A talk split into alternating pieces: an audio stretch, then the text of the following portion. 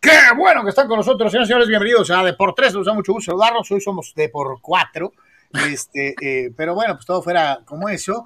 Como es una costumbre, le damos eh, la bienvenida a donde quiera que se encuentre, en cualquiera de las plataformas de Depor tres. Y desde luego también eh, a todos nuestros amigos. Por cierto, eh, eh, recordarles que dentro de nuestra eh, página de YouTube ya tenemos una sección en la que dice eh, páginas amigas, o sea, páginas que nosotros personalmente recomendamos.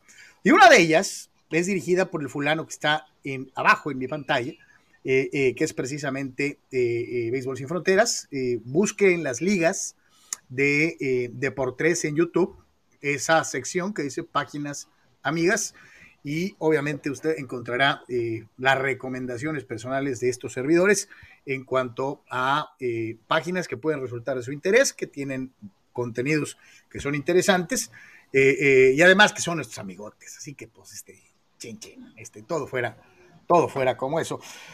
Eh, cero, cero, y voy a usar la palabra, me vale, este, lo voy a usar en redes sociales, pinchísimo entre, entre, entre los Xolos y las, las birrias, o sea, hijo, este, oh my God, este, eh, pero ya llegaremos a, a, a esos tristes momentos. Por lo pronto vamos a dar la bienvenida a nuestro invitado del día de hoy, eh, Anuar Tony, eh, este, eh, don Armando Esquivel Reynoso, míster Béisbol, está con nosotros el día de hoy. Muchas gracias, Carlos, Tony, Anuar, qué bueno que tienes lista de, de, de páginas amigas, ha de ser muy reducida comparándola con la de páginas enemigas, ¿no? Suele suceder, pero ¿qué hacemos?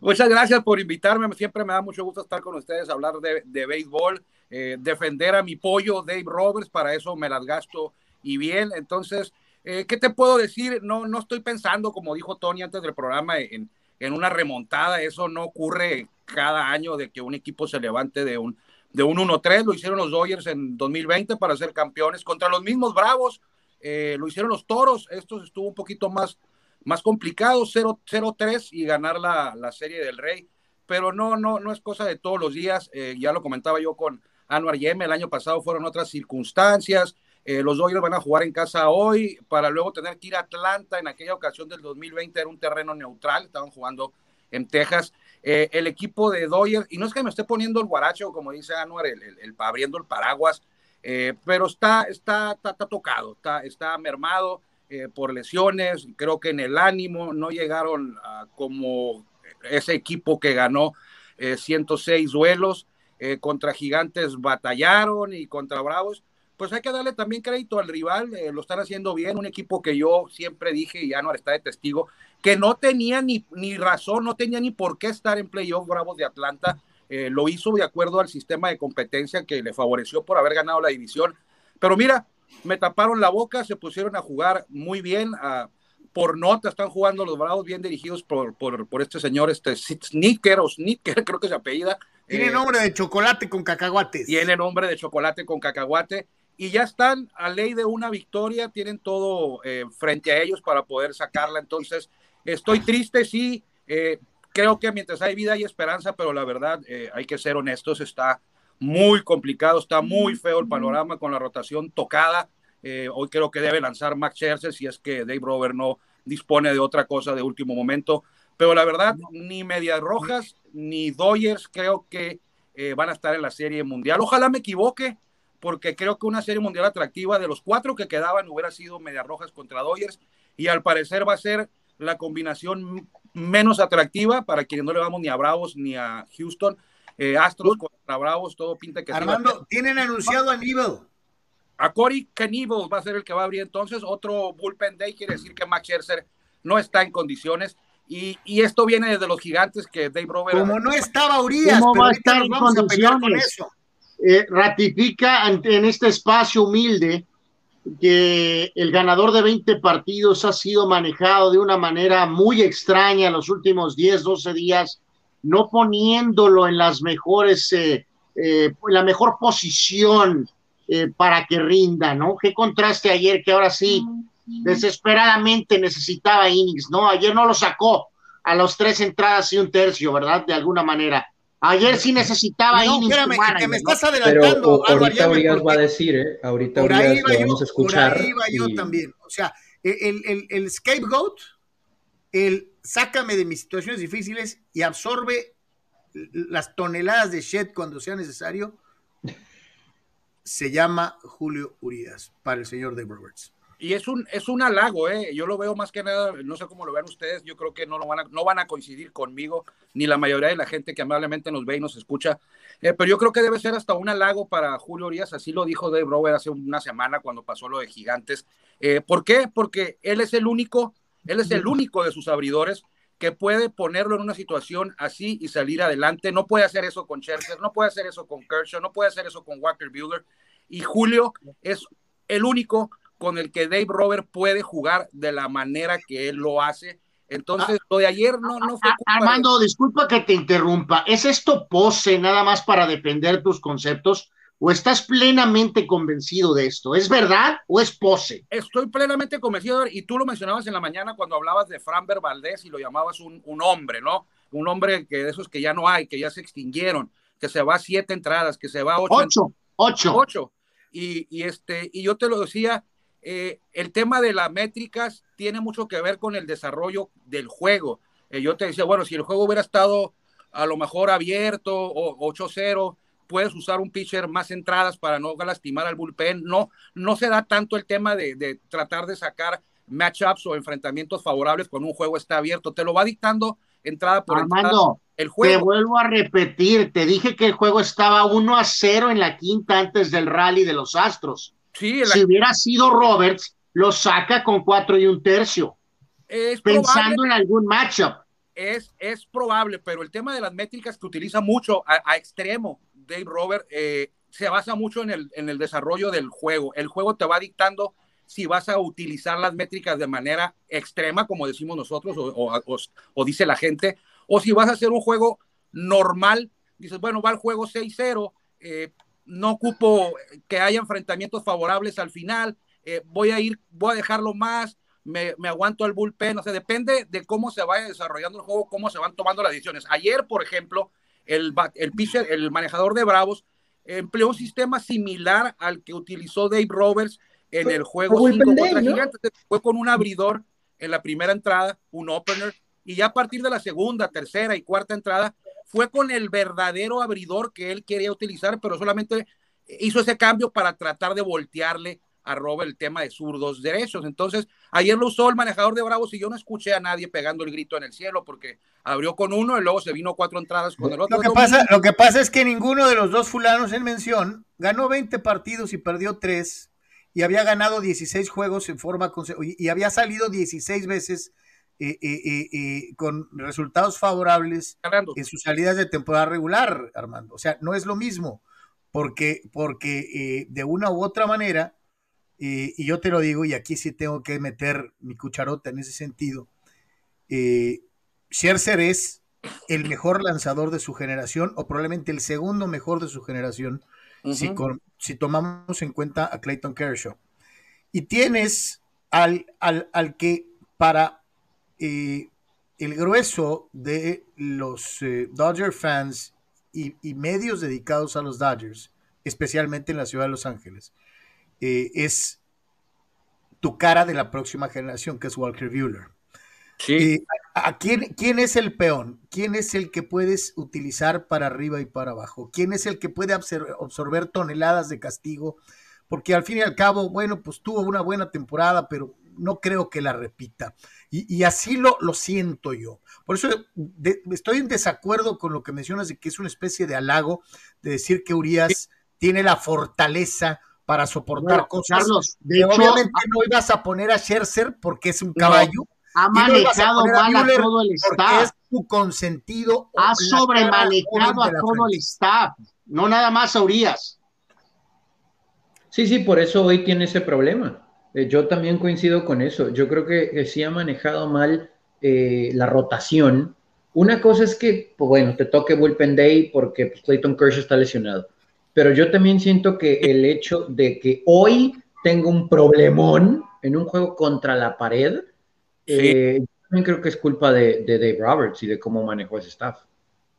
Eh, no coincido mucho. Yo repito, el tema de Urías sí lo, sí lo hemos agarrado muy a pecho porque es nuestro paisano, porque aparte, como dice Carlos, eh, fue el único en todo Grandes Ligas, no, no lo de los Dodgers, fue el único ganador de veinte juegos, todos como abridor, eh, cierto, los últimos dieciséis juegos que lanzó Urías, los Dodgers los ganaron eh, todos, pero en playoffs se maneja diferente, aunque no estén de acuerdo conmigo, se maneja diferente, vas juego a juego y, y vas utilizando lo que el mismo juego te va requiriendo, tratando de poner siempre a tu equipo en la mejor posición para ganar. Dave Roberts cree o creyó que al traerse a Urías en el juego dos de relevo en la octava, era el que mejor, le, el que más le daba oportunidad de ganar. Venían zurdos, no tiene zurdos en el bullpen, pues trajo a Urías para que esos zurdos, dos zurdos y un ambidiestro, no enfrentaran a Graterol ni a Kenley Jansen. Entonces, él lo maneja así y sabe, con, sabe él que el único que puede, con, con el único que puede contar o que ha podido contar es con Julio Urías. Oye, oye ayer, hermano, espérame, a... ahí, ahí nomás, nomás permíteme interrumpir. Si nos basamos tanto en los números, sí, tanto, porque, porque es la verdad. A extremo, sí. Exacto, utilizaste la palabra correcta. Utilizas los números hasta el extremo. Sí. Entonces los números y la ley de la probabilidad afirmaban que después de dieciséis salidas era evidente que las malas, los malos ratos estaban a la vuelta de la esquina para Julio Urías. Los últimos dos juegos han sido exactamente lo que tardó tanto tiempo en sufrir el lanzador mexicano. Malas salidas. Te estás yendo a la frase esa que dicen, bueno, ya, ya se ponchó, no batió, es un super bateador y tiene cinco juegos sin batear de hit, ya le toca. ¿A esa ya frase te refieres? Bueno, no, va a estar Freddie Freeman, ¿no? Por Porque ejemplo. Volvemos a lo mismo. Eh, parte sí. de la, del gran manejo estadístico, Armando, de la sabermetría, se basa en la ley de las probabilidades basada en los números. Sí, Carlos. Entonces, pero... los números no mentían. Urías ya llegaba al punto en el que tenía que equivocarse y lo ha hecho en los dos juegos en playoff. Uh-huh. eh, no se dio cuenta Roberts, o la sabermetría no le dio a Roberts para darse cuenta de que su pitcher estaba en la orillita para valer gorro. Eh, fíjate, la sabermetría te dice, te, te, te califica, te, te mide, es lo que hace medir nada más, las métricas es lo que hacen medir el rendimiento de todos los jugadores en cualquier situación. Y Julio Urías, eh, repito, para él, Julio Urías, y para los números que le ofrecen a él, para él ese juego, el juego dos que llega en la octava, eh, para, para las métricas era la mejor opción. O sea, yo te aseguro que, que revisaron y dijeron, ¿qué hacemos aquí? Vienen a batear esto, vamos a la octava, cuatro dos. Eh, ¿qué, ¿Cuál es la mejor opción según las métricas para que esta entrada la, podemos, la podamos sacar en cero? Y las métricas que manejan le dieron como resultado Julio Urías, por eso luego, luego se levantó a calentar, y le dije a Anuar, fíjate, cuando yo vi que se paró a calentar Urías en el juego dos para la octava entrada, eh, se me hizo raro, pero, pero yo no dije, ay, viene otra vez Urías, ¿qué está haciendo Dave Roberts? ¿Por qué? Dios mío. A, Anuar, ¿qué, ¿qué te dije yo exactamente en el mismo momento y en la misma situación? Yo, yo no dije eso, ¿eh? Yo lo que hice primero fue revisar quién venía a batear. Volteé a la computadora y dije, yo sí le dije, yo sí le dije, yo creo que estábamos tra- eh, eh, chateando casi casi al mismo tiempo en, en, en, en, en WhatsApp separados, porque yo le dije a Anuar, ya va este camión sí, a hacer lo mismo. Yo pensé lo mismo, pero, pero, pero primero revisé quién venía a batear, dije, ¿por qué está haciendo esto? ¿Por qué Julio? Y agarré la computadora y dije, a ver, ¿quién, quién se quedó de batear? Y ya vi, zurdo, zurdo, ambidiestro. Ah, bueno, ah, bueno, y a Anuar está de testigo que le dije, Este, ah, pues sí tiene sentido, o sea, sí, sí está pensando en lo que viene, no nomás lo va a meter para que para no meter a Graterolo, porque no le tiene confianza a Graterolo, a Jansen, viene por esto, dije bien, yo hasta dije bien, bien eso, está bien, está bien, que saque una entrada Julio, y ya en la siguiente vienen los derechos, porque se le iban a parar a Graterol, que es derecho, dos zurdos y un ambidiestro que se iba a poner de zurdo. Sí, entonces, pero también dije, pudo ah, haber dejado a Trainen en ese momento, que era el especialista en esa entrada, independientemente de si son derechos o zurdos. Claro, para eso lo claro, tienen a él. Claro, para es el mejor cero de la liga, prácticamente. Claro este, que pudo haberlo dejado, pero las yo, métricas... Armando, yo creo que aquí el tema central propia... es el siguiente. Ya sabemos que la sabermetría, este virus, ya llegó. Y ya está infiltrado y no hay sí. marcha atrás. Sí. O sea, el problema aquí es que entonces ahora, ¿cuál es el estatus? Porque tu defensa a ultranza es que Roberts es un ejecutor, no es, eh, él ve unos números que le proporcionan tus egresados de Harvard y es un pelele de los números que no tiene ni voz ni voto, sino te, que tiene que regirse por lo que las métricas le dicen. Entonces, los peloteros se llevan la culpa, ellos pierden, ellos no ejecutan de acuerdo a las matemáticas y Roberts se convierte en una figura decorativa que nada más ejecuta lo que los números le dicen, ¿no? Tú libras a Roberts de cualquier responsabilidad en todas las decisiones de los Dodgers, lineups, matchups, eh, pitchers de relevo, pitchers abridores, tú lo libras de toda responsabilidad. Mira, él solo ejecuta lo que los números le dicen. Es un pelele, entonces. Mira, no sirve para nada. No mira, tiene voz ni voto ni personalidad para decidir por sí mismo nada. Ah, ah, mira, ya te lo he dicho y lo voy, lo voy a decir aquí también. Eh, Dave Roberts, y se va a poner el grito en el cielo, Tony y Carlos, tú ya no, porque tú ya lo escuchaste. Dave Roberts es un adelantado a su tiempo. En unos años vamos a recordarlo y vamos a decir qué, qué razón tenía Armando Esquivel y qué razón tenía Dave Roberts. Y te voy a yo hacer es, un comentario. Yo, yo espero, Armando, y te lo digo con el mayor de los respetos, que te equivoques y que recompongan en el béisbol. Mira, qué bueno que lo dices. De veras. Qué bueno que lo dices. Acabo de leer, y lo pueden revisar ustedes, un tuit de Alex Wood. Ustedes conocen a Alex Wood, es el pitcher de, de Gigantes, ¿no? Que estuvo con Dodgers. Acaba de tuitear uh-huh. en la mañana. Y dice, eh, a ver si me lo acuerdo a tope de cabeza, si no lo busco. Dice algo así, dice, yo no quiero ser un exjugador, yo no quiero ser un excoach o un ex comentarista y estar hablando de qué bonito era el béisbol de antes. Y dice, continúa diciendo, evolucionen, esto está cambiando día a día, si se quieren quedar atrás, allá ustedes. Un jugador que todavía está activo tuiteó eso hoy en la mañana, ¿eh? Jugador. ¿Qué te parece si ayer, no te planteo lo que Tony, Tony comentó esto ayer, Armando? Ayer, ¿Qué te ah, parece ayer. que la asociación de jugadores eh, muy probablemente va a empezar a analizar esto porque los mañosos dueños, siempre para manejar la sabermetría de la lana, pues van a encontrar también recovecos, ¿no? Vas a entonces a empezar a, a cortarles oportunidades de trabajo a los eh, humanos que son designados pitchers abridores, porque el juego ha evolucionado. Ojalá y le corten el salario a Wood también, ¿verdad? Porque él es un pitcher abridor, ¿no? No, y es que Alex Wood es tal vez del que más se puede beneficiar de estas cosas, porque seguramente, si no es que se retira mañana, Alex Wood se va a convertir en un relevo, no voy a decir largo, ¿eh? Situacional. Entonces ah. se va a beneficiar de la sabermetría, pero gente como Max Scherzer, como los Clayton Kershaw, que vengan, porque pues estos ya sabemos que no les queda tanto tiempo, todos esos van a querer su contrato largo, su billete, y hoy en día estamos en una época en la que evidentemente los equipos no tienen cinco abridores, hay equipos que ni siquiera tienen cuatro abridores, pero que se van a manejar los dueños así, y la asociación de peloteros para el nuevo contrato colectivo sí va a decir, a ver, yo soy un pitcher, cierto, a lo mejor no del estándar de Scherzer, pero necesito la vuelta dinero de la esquina, para lanzar eh. cinco entradas. No, pues Tony, es terminando la temporada. Exacto. Sí. Oye, eso ya... Ahora, yo más les voy a preguntar, nomás para remachar el punto. Aquí tengo a mi lado, acá, a uno que está a favor de la modificación y al otro que no está a favor de lo que voy a decir. Señor Yeme, te pregunto, ¿es mejor la N F L hoy en día con sus modificaciones a la regla, con si ves feo al quarterback te marco castigo? O sea, la evolución de la N F L ha sido imparable. Uh-huh. ¿Podemos decir que es mejor la N F L hoy que hace veinte años? A ver, está, está de truco la, la, la, la, la, peli, la pregunta. O sea, no, no, no porque antes mataran tipos, la N F L es mejor. De hecho, lo hemos visto aquí con varios juegos. Ha habido grandes partidos ahorita, digo, un montón de partidos mediocres, pero se mantiene como un juego que a pesar de esos cambios, realmente mantiene, creo que para mí, cierta esencia.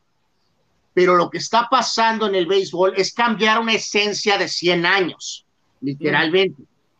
Híjole, yo, yo ahí sí, no sé, digo, Tony, tú, tú, tú sí eres totalmente de que es, ha evolucionado y que la N F L es mejor hoy que antes. Pero hay cosas que no están bien.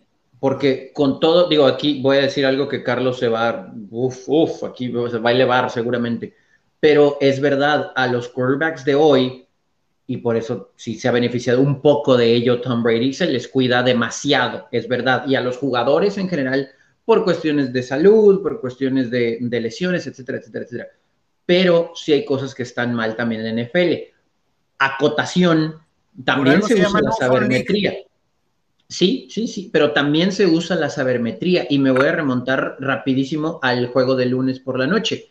Eh, cuando Sean McDermott se quiso jugar en cuarta oportunidad y pulgadas con Josh Allen, esa fue la primera vez en la historia de la liga, la primera vez en la historia de la liga, no del merger ni nada, de, desde que existe el fútbol americano profesional en los Estados Unidos, que un coach decide jugársela en cuarta y pulgadas, adentro de las cinco, con segundos por jugar, abajo por tres. La sabermetría decía que pues te vas por el empate, ¿no? Pero la sabermetría de McDermott, que tenía veintinueve de treinta y uno en quarterback sneak con su quarterback, que bien puede ser hoy el quarterback más caliente de la liga, pues le decía, juégatela, ¿no? Porque hay que ganar. Entonces, cada quien tiene sus... La lógica era ir por el empate, su lógica era ir por el first down y el posible triunfo. Entonces, a lo que voy aquí es que, y lo hemos platicado, no se está peleado con la sabermetría, pero hay momentos en los que los pantalones de los coaches, managers, jugadores, etcétera, se tienen que imponer a la lógica, ¿no? ¿No?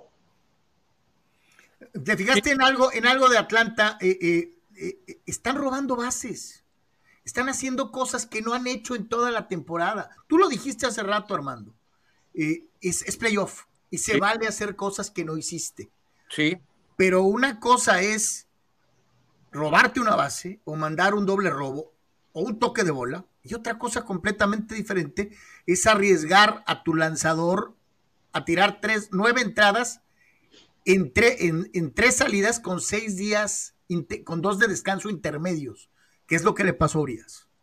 Bueno, mira, ahorita hablaba eh, Tony de, de, de dueños de equipos en grandes ligas, antes de que entrara a la, a, la, a la N F L. ¿Tú crees que un dueño de equipo, ustedes creen que un dueño de equipo que invierte, como andan las nóminas ahorita, doscientos millones de dólares al año en una plantilla, que él arriesga su dinero, va a querer que esté dirigiendo un eh, manejador a base de corazonadas y de pantalones y, y de, de lo que él crea? Armando, porque... pero así dirigieron cien años y los Yankees forjaron su, su, su grandeza en, en grandes managers que tenían esas, esas guts, esas, esas polainas para tomar decisiones que sorprendieran al de enfrente, no los números. Armando, por eso, ok, ya, ya, tú, tú, yo, ya me quedó la, ese aspecto, ya es, eh, para dónde vas. ¿Para qué entonces, por qué no le bajamos el precio a los abridores? Si están en peligro de extinción. Para allá, para no, no, es que sí le van a bajar, Anuar. O sea, va a llegar un momento en el que le van a bajar, pero los Scherzer del mundo se van a enojar. Sí, al rato no va a haber abridores a, a, a, a como los conocemos, a los Ryan, a los Steve Carter, a los... O sea, y tú feliz. O sea, no lo cuestionas, no, sino no, simplemente eres feliz y lo aceptas. Yo, mira, que porque no es la evolución. No es que me guste el, el manejo de, de, lo, de las métricas para dirigir un juego, no es que yo esté contento y me guste, eh, sencillamente, eh, como dijo Alex Wood, yo te veo muy contento. Para allá va esto, o sea, ¿qué voy a hacer yo? ¿Qué voy a hacer yo cuando, cuando la, la regla de jugador en segunda, que eh, la detesto? Pero pues así está el juego ahora, extra, jugador en segunda. Pero, pero esa, ya, esa ya va a desaparecer, ¿eh? El año que viene ya no va a existir. Mira, por ejemplo, no hay, ¿no? No sé si ya se los dije aquí, nada más de un minuto, por allá en los años mil ochocientos, ah, no, ya se le ha comentado en Béisbol Sin Fronteras, eh, no había umpire atrás de home, o sea, cada bateador se paraba a batear, y era Grandes Ligas, se paraba a batear y él decidía a qué pelota abanicarle, no le iban a marcar strikes nadie, así se jugaba, y de repente a un tipo se le ocurrió decir: bueno, ¿saben qué, jóvenes? Este, pues de aquí en adelante vamos a poner un señor atrás, y si ustedes no la abanican a la bola y el que está atrás de ustedes decide que venía buena, venía en la zona, va a ser strike y los podemos ponchar. Imagínate cómo se puso la gente eh, de Hueso Colorado de béisbol, porque aquí era una modificación a la esencia del deporte, se los iban a cambiar y dijeron: no, esto no va a funcionar, ¿cómo es posible? Tenemos veinte años jugando así y van a llegar ahora y van a ponernos un señor atrás que él va a decidir si es strike. Y decía: no, se va a acabar el deporte. Y mira, cien años después aquí estamos, pero siempre somos reacios o no nos gusta todo el tema de evolucionar o que algo que crecimos sabiendo cómo era toda nuestra infancia, nuestra adolescencia, vimos el béisbol de una manera y ahora se cambia un poquito y la naturaleza humana siempre es así, no queremos cambiar. Entonces yo no estoy muy contento, no me gusta tampoco que manejen así porque no estoy acostumbrado, yo no lo había visto, pero digo, bueno, pues así va a ser, ya, ya no va a cambiar esto, para allá va. Entonces voy a tratar de entenderle a lo que están haciendo ahora para no salir y decir, ¡ay, Robert! No, espérame, Armando, pero es que no es que no lo entendamos, es que a veces no se entiende por la simple y sencilla razón de esto. De lo de, lo, de Urías, en este caso. Por ¿no? Lo de Urías estaba condenado al fracaso. No, es que... Y aún así lo hizo. Yo, yo me imaginé que dije, ojalá le vaya bien a Urías, porque si le va mal van a decir, pues sí, eh, tiró hace tres días una entrada. Eh, oye, esa entrada que tiró Urías, Carlos, para Urías fue como su sesión normal de bullpen de ese día, le tocaba hacer bullpen, y eso fue como su sesión de bullpen, lo que hizo Scherzer en el juego contra Gigantes. Scherzer dijo, pues yo me subí porque de todas maneras me tocaba hacer bullpen ese día, y tiré trece, catorce, o sea, no me afecta en absolutamente nada, porque yo lo iba a hacer eso en el... Sí, Armando, en, en una, una cosa bullpen, es tirar al aire, no sé y otra carreras. cosa es tirarle a Major League Hitters. Pero no saliste exhausto, pues, o sea, es, es un trabajo que ya lo hacían de todo. No, no, pero la presión, no es o sea, por ejemplo... Si está exhausto o no, el punto es, es que lo rodearon. Ahorita vamos a escuchar a Urías, el, de, de todo el tiempo de este cachito que vamos a escuchar de Urías de la conferencia de prensa, una pregunta, una, nada más, no es de ese tema. O sea, tampoco tiene por qué estar él toreando este tipo de preguntas, pero le preguntaron en español, en inglés... Oye, eh, te afectó, oye, crees que no debiste, oye, estabas listo, que físicamente está capacitado, que mentalmente está capacitado, que era su día de bullpen. Creo que todos estamos de acuerdo en que sí, no hay problema, pero tampoco veo por qué tengas que venir en una situación en donde si te pegan, pues eres el culpable, ¿no? Porque pues tú estabas ahí cuando lo pudiste haber hecho en el bullpen sin nada. O sea, que hay momentos en los que tienes que jalar el gatillo y traer tu mejor arma, sí, pero aquí estás comprometiendo toda la serie, porque resulta que Clayton Kershaw está lesionado y el hombre de los veinte triunfos es el que estás exprimiendo Así en es. otras situaciones. El más... Mira, o, oímos a Urías y regresamos con conclusiones en este tema, ¿va? Vámonos. Va. Estuve listo cien por ciento como... como toda la temporada lo he estado, simplemente que, que hicieron su ajuste y es béisbol, hay que, hay que darle crédito a ellos que hicieron su ajuste y simplemente hay que saber eh, cuando, cuando un bateador pone un buen turno al bate y un buen swing, o sea, hay que, hay que también... No, ya lo he hecho antes, ya lo he hecho antes, simplemente que, que tocó la, la mala suerte de, de, pues de que hicieran su ajuste a ellos hoy y salieran en su día hoy y simplemente hay que tomarlo de la mejor forma. No, para nada, yo he hecho eso antes, como ya lo he dicho, simplemente que... que en ese día igual hicieron su ajuste, hoy hicieron su ajuste, hay que darle crédito a ellos. O sea, el año pasado, obviamente es pasado, pero yo estaba en el momento, hoy desgraciadamente ellos estuvieron en su momento, hay que darle crédito bueno, a ellos. Bueno, obviamente, pues era, tenemos un plan antes del juego y, y pues tratamos de seguirlo lo más que pudimos, simplemente que, como lo repito, o sea, pusieron un buen swing a ellos, nunca pensé el, el contacto de Rosario, nunca pensé que, que se fuera de home run, obviamente fue un picheo, siento que no...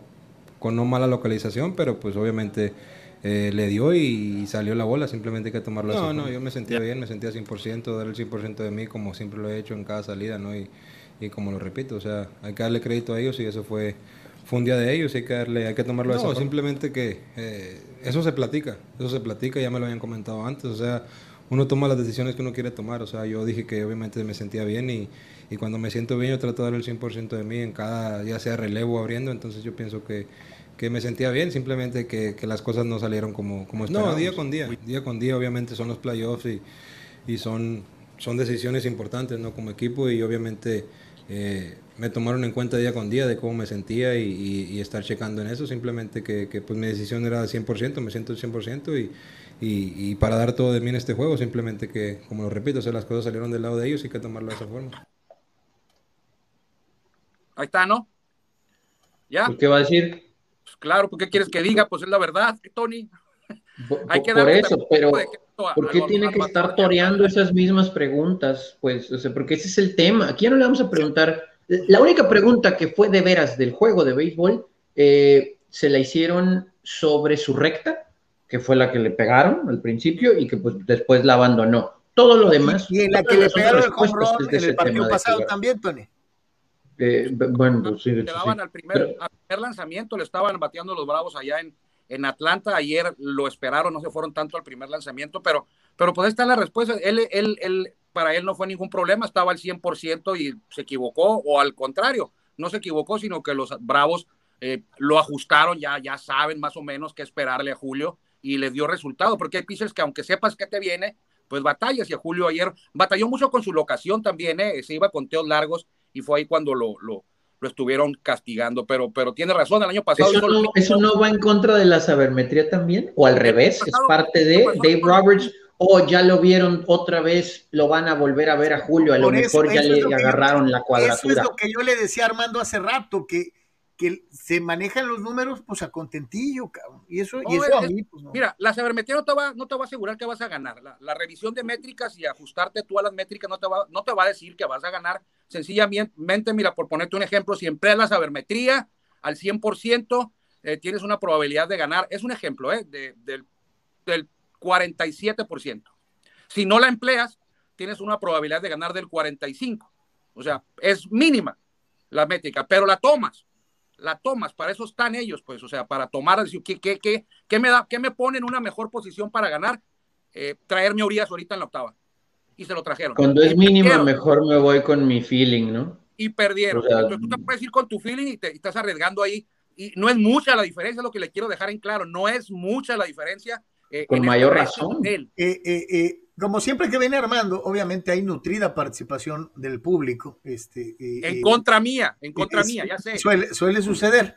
Gabriel Ortega dice, ay, don mister Béisbol, ¿de qué te vas a disfrazar? Dice, de Dave Roberts, de Dave Roberts. Este, santo Dios. Eh, dice nuestro querido amigo Julio Díaz, señores Dodgers frente al paredón, hoy ganar y ganar, no hay más. Esto se acaba, no se acaba hasta que se acaba, sabias palabras de don Yogi. Y, y te pregunto, y tú, utilizando tus números sabermétricos, Armando, eh, ¿qué posibilidades le ves a los Dodgers de, ah, no, de, no, de no prolongar manejo, la serie?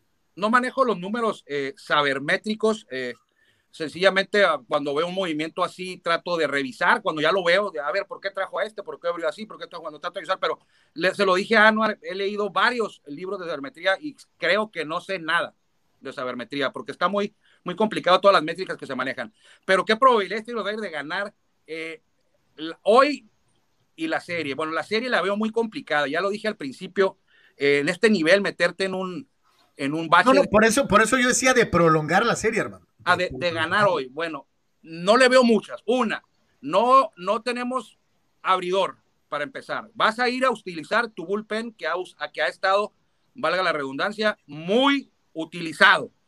Eh, Corey Knebel, a lo mejor te pega una vez, dos veces, pero ya tres yo creo que está complicado.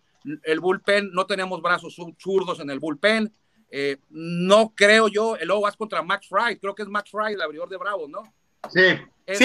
Es, el as, es, es la mejor carta de los Bravos. Están encendidos, están difíciles de contener.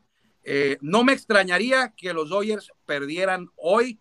Eh, quiero que los Dodgers ganen, pero no me extrañaría. Creo que el equipo se apagó ayer, aparte con la, con la lesión de Justin Turner, eh, que bueno, no estaba bateando nada, ¿no? Pero, pero se lesiona, es, es, el, es uno de los pilares de este, de este equipo. Eh, no me extrañaría que perdieran hoy. Espero que no, que se alargue la serie.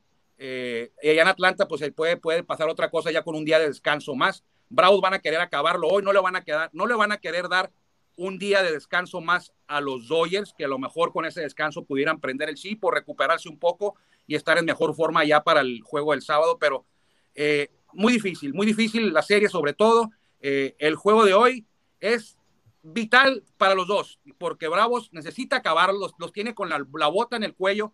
Tiene que matarlos ahorita porque ya saben lo que ocurrió el año pasado y aparte lo que comento, eh, a los Dodgers les caería muy bien ahorita ganar y tener un día de descanso.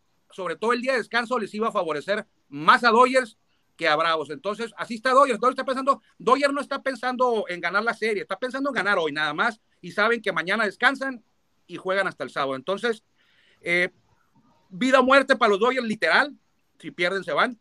Y para los Bravos no es debido a muerte, pero creo que más les vale acabar esto hoy. Dice Abraham Mesa, a ver qué, qué, a ver qué respondes, quiero ver tu carita, tu carita. Dusty no sabermetría Baker a un juego de la Serie Mundial. ¿Y los Dodgers, papá? No sabermetría Baker a un juego de la Serie Mundial. Bueno, hay que revisar también, y ya lo había comentado yo aquí, creo también, eh, esos tipos de Houston eh, batean, ¿eh? O sea, eh, si a mí me preguntas cuál es el equipo que, que la, la alineación ofensiva que yo veo más fuerte, eh, es la de, la de los Astros de Houston. Correa, Jordan Álvarez, el señor este Bregman, eh, Altuve, o sea, esos señores le dan a todo, no se ponchan, a zurdos, a derechos, entonces es un poquito menos complicado eh, el tema de, de las métricas cuando tienes un equipo que lo respaldan. Yo lo, yo lo, yo hacía el ejemplo con Anuar Yeme, cuando el tema de Moneyball, ah, los Atléticos, eh, que con un equipo modesto eh, llegaron a los playoffs usando la sabermetría. Bueno, a ver, espérate, espérate tantito. O sea, sí usaron la sabermetría y fueron como tipo pioneros en, en, en el uso extremo de la sabermetría, pero cuando tienes a, en tu rotación a Barricito, a Mulder, a quién era el otro, se me va el nombre, Hudson, tres. Tim Hudson.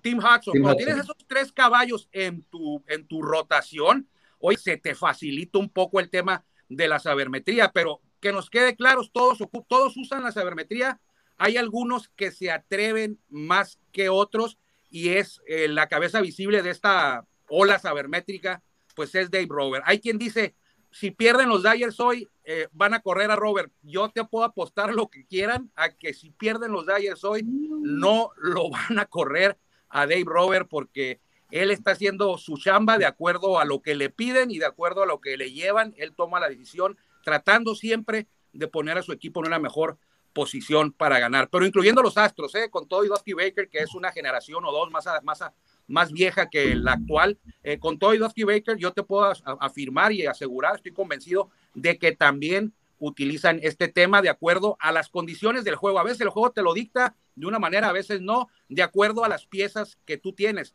y con Astros, pues yo creo que en el tema ofensivo, pues es un poquito más, más fácil también. Muchachos, ¿ya cantó la gorda en, en, en el Astros Medias Rojas? Sí. Ya, ya, ya. Lograron, lograron, Carlos, los Astros sobreponerse al, al tema emotivo ahí en el Fenway Park, el del juego tres.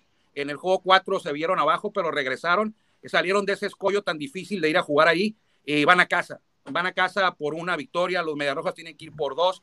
Creo que no les va a alcanzar el, el, el picheo, aunque bueno, a los Bravos, a los Astros también, después de Valdez, no hay mucho que contar, pero dependen de su bateo y creo que los bats Eh, van a cargarlos a pesar de que pudieran tener una mala actuación en, en la lomita de sus abridores. Creo que los bats en Houston de los eh, Astros será suficiente para liquidar a Medias Rojas y Anuar va a estar muy contento. Sí, pero y, y, a ver, y les pregunto, ¿por qué Astros es tan poderoso ofensivamente? Tienen rato, eh. Deja, bueno, rapidito. No, tienen... pues ya lo dijo, por los jugadores que tiene, ¿no? Pues sí, obviamente. Sí, sí, sí tienen, tienen rato. Tiene rato, el, el, core, el, el núcleo de este equipo es muy poderoso. Quienes han llegado como Maldonado, como Álvarez, como Tucker, que está en el jardín, en el nueve, en el jardín derecho, han podido llenar los zapatos de quienes estuvieron antes que ellos. Se han unido a este núcleo poderoso y son un equipo eh, que batea y tienen una misión, lo dice Anuar, que, que yo no estoy muy de acuerdo eso de que hay, que, que para demostrar, que, que aporta, pero...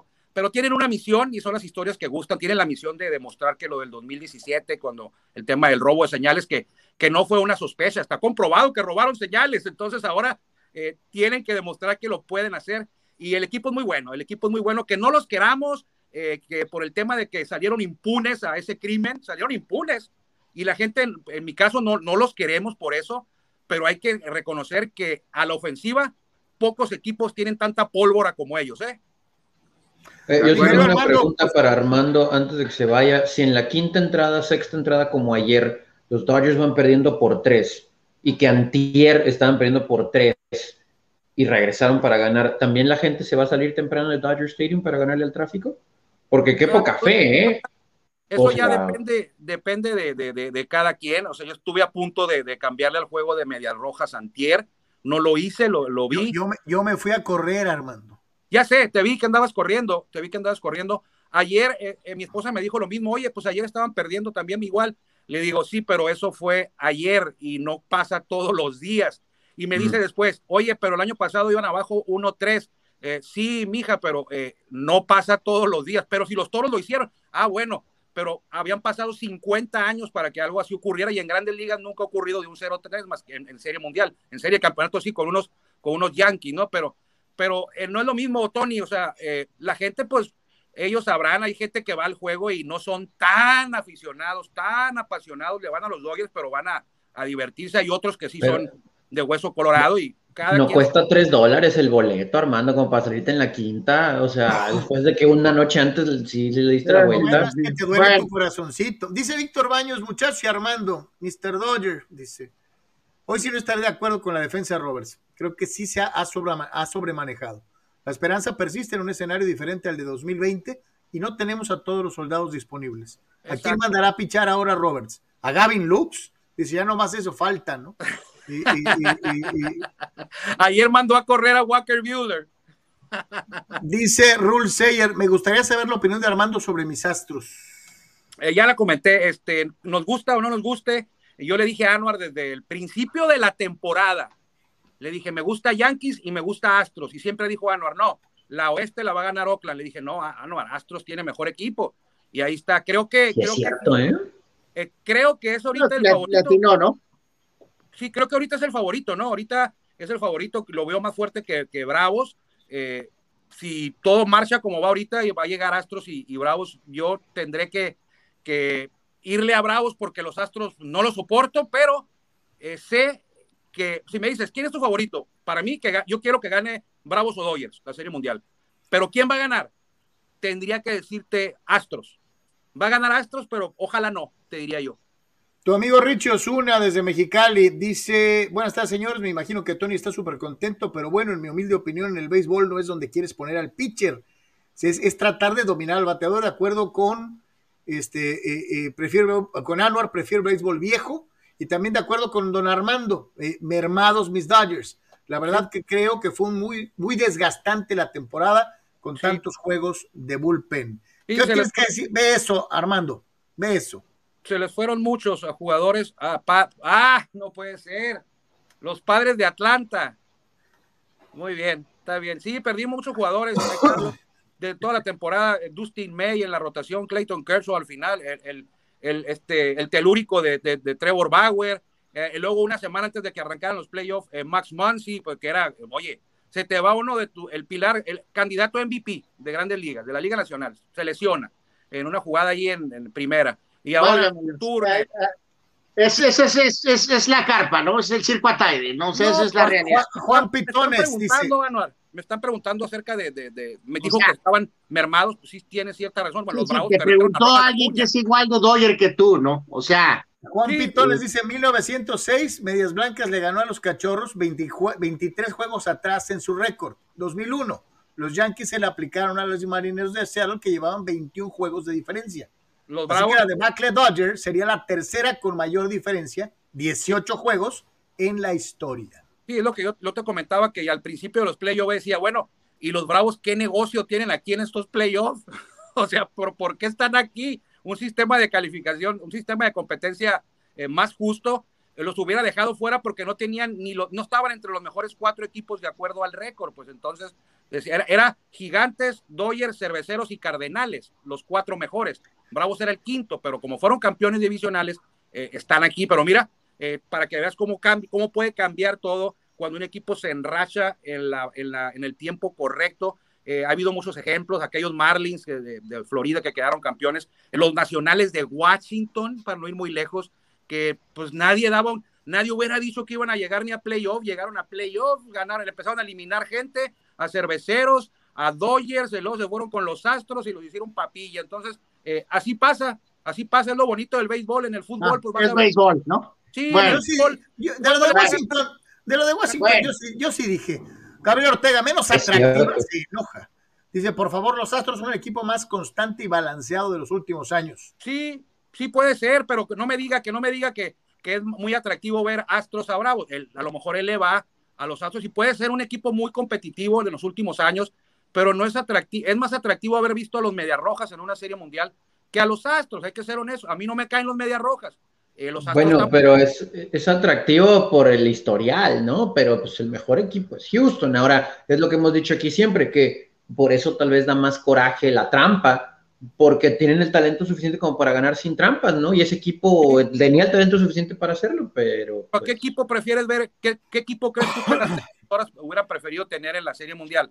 No, no pues Boston Rojas, y no. Los Ángeles, claro, sí, claro. No, hermano, pues yo había querido Yankees Dodgers, Armando. Carajo. Ah, no, bueno, pues ah, sí, todo. Pero, pero sabes que, Armando, sí, sí hay una cosa eh, donde creo que tenemos que aplaudir la trampa de los Astros. No, nos pero, brindó. No, no, no de, de, de ahorita vas a ver, y creo que ahí me vas a decir, tienes razón.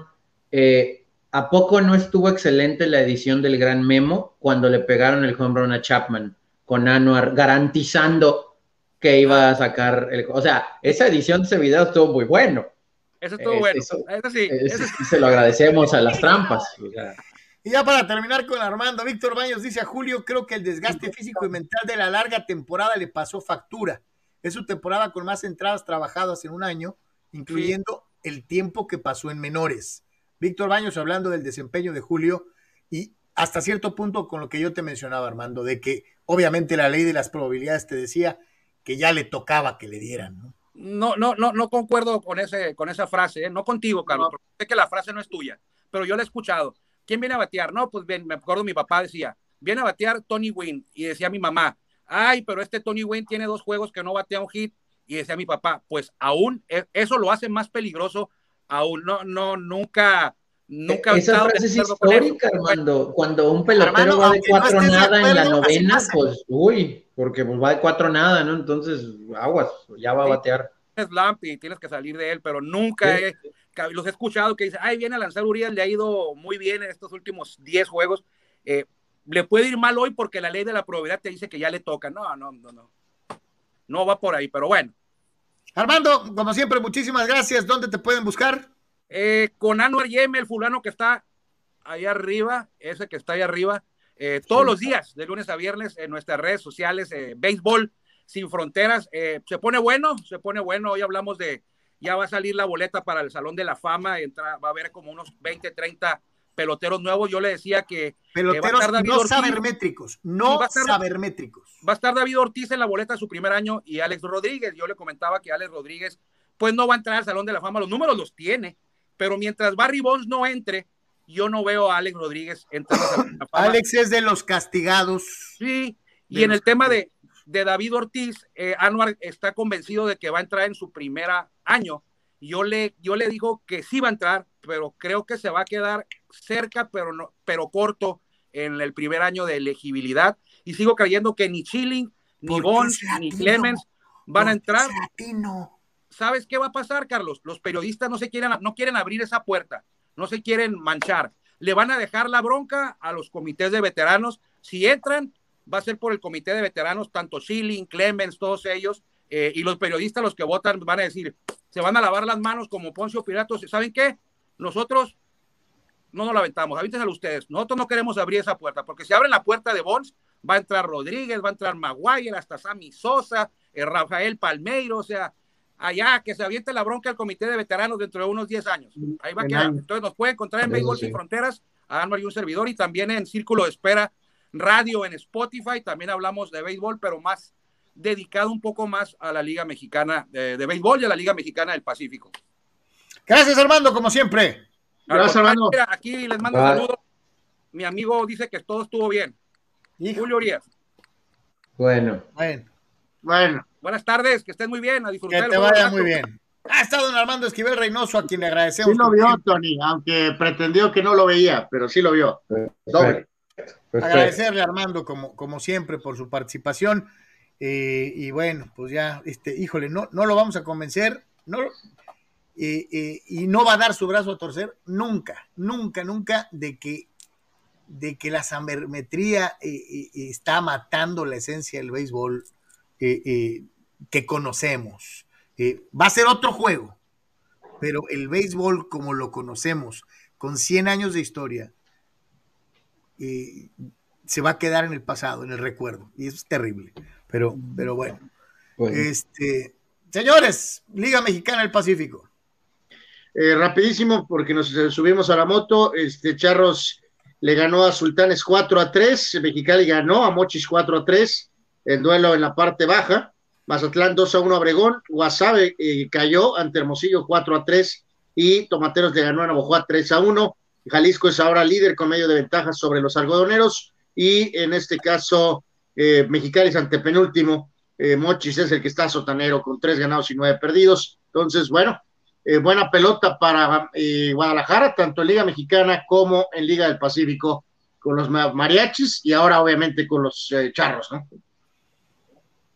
No, no, y con, y con muy buena respuesta del público en Guanatos, ¿eh? O sea, la gente está metida con el béis, este, digo, no sé si sea, este, eh, obviamente por tantos años de ausencia o por circunstancias así o asá, pero la gente está respondiendo en Guadalajara en los dos circuitos, de una, de una u otra manera. Así que bueno, pues ahí está, señores, entonces para el día, para el día de hoy, ya nomás para cerrar la cuestión del, del, del base, hay Bravos Dodgers a las cinco de la tarde con ocho minutos y actividad uh-huh. en la Liga Mexicana del Pacífico para los aficionados beisboleros, ¿no? Correcto, ya decía eh, Armando, hoy por los Dodgers, pues, seguramente Knebel, ¿no? Como lo que hemos escuchado, y va Fried por los Braves. Señores, vámonos con eh, lo que presenciamos el día de ayer en eh, la Liga M X. Eh, híjole, tan poquito, muy poquito que escribir a casa del Chivas Xolos, ¿no? Eh, pues los highlights que verá usted en pantalla resumen todo. Eh, es, es más del calentamiento y la entrada de los jugadores. O sea, no, no, no, no hay mucho que enseñar, ¿no? Por ahí, eh, ayer lo platicamos brevemente, Henry y yo, un disparo por ahí que saca Jonathan Orozco. Eh, algún tiro de esquina eh, para Gudiño y ya, es, es todo, es todo. O sea, decía Anuar algo así como, como que el festival de los pases, ¿no? Eh, ayer. Ya ahorita por ahí mejor concentrarnos, muchachos, en reacciones, ¿no? No nada más al juego de Xolos, sino a lo que hemos estado mencionando, ¿no? Del, del, del miserable nivel de la liga en este torneo en específico, ¿no? Por ahí veíamos este... a este periodista Procuna, ¿no? A Ciro Procuna, diciendo en general, ¿no? Que lamentable el, el nivel de la liga, y García Aspe contó, comentó ayer en el propio programa de fútbol que le había cambiado al juego de Tigres, ¿no? Porque estaba durmiéndose con el juego que estaba transmitiendo su propia cadena, o sea, este en particular, ¿no? Y hizo el señalamiento, ¿no? De, de la situación de tener equipos que salen a no perder, ¿no? No salen a ganar, salen a no perder. Y es un virus asqueroso que está matando al fútbol mexicano, ya lo hemos dicho, por el tema de la cuestión de la eh, competencia con el, el no descenso y con la situación de que califican hasta el doce eh, de alguna manera, ¿no? No hay nada, muy limitado ayer, ¿no? El, el jugador de talento de Chivas no estaba, que es Vega, entonces, eh, ¿qué? Quinto cero a cero de Chivas en el torneo, eh, y Xolos... ¿Se acuerdan, pues, se, ¿se acuerdan, ¿no? ¿se acuerdan en, el, en, en el previo lo que les mencioné yo, ¿no? De, de, este, de, si Chivas ha hecho del cero a cero, primero con Vucetich y ahora en continuación con, con, con Marcelo Michel Leaño, eh, pues su carta de presentación, ¿no? Este... Quitaron a Vucetich por precavido, ¿no? Pero no sabían que el, el, este muñeco, pues él quiere sacar resultados, eh, Tony Carlos, porque jura, o sea, en su cerebro, no lo culpo, ¿no? Él, él jura que se va a quedar, ¿eh? Está haciendo su intento, pues, ¿no? Sí. Entonces, está tratando de sacar puntos. No, espérame, eh, espérame, no sé si han leído. Pero, pero el tema es ese. O sea, supuestamente corrieron a Vucetich y algunos de los jugadores petardos dijeron que eran muy conservadores y eso. Están igual, están igual. Espérate, ahorita, eh, igual. Eh, y, y, y todavía no jugaba el de Xolos y Leaño declaraba que ya estaba esperando ansiosamente a Cruz Azul en Guadalajara. O sea, no, el que o sea, sigue. O sea, la increíble, ¿no? Cuando Mari se pega los compartidos. Eh, eh, señalamos que eh, como es joven inexperto, ¿no? o sea, le, uh, o sea, sí sabe hablar, pero le falta experiencia, se le acabó que decir, Carlos, como el juego fue tan miserable, no, no creo que lo tenemos por ahí, ¿verdad? Sí, es lo que te iba a decir, sí, sí, sí, aguántanos, sí, sí. Vamos a escuchar a Leaño.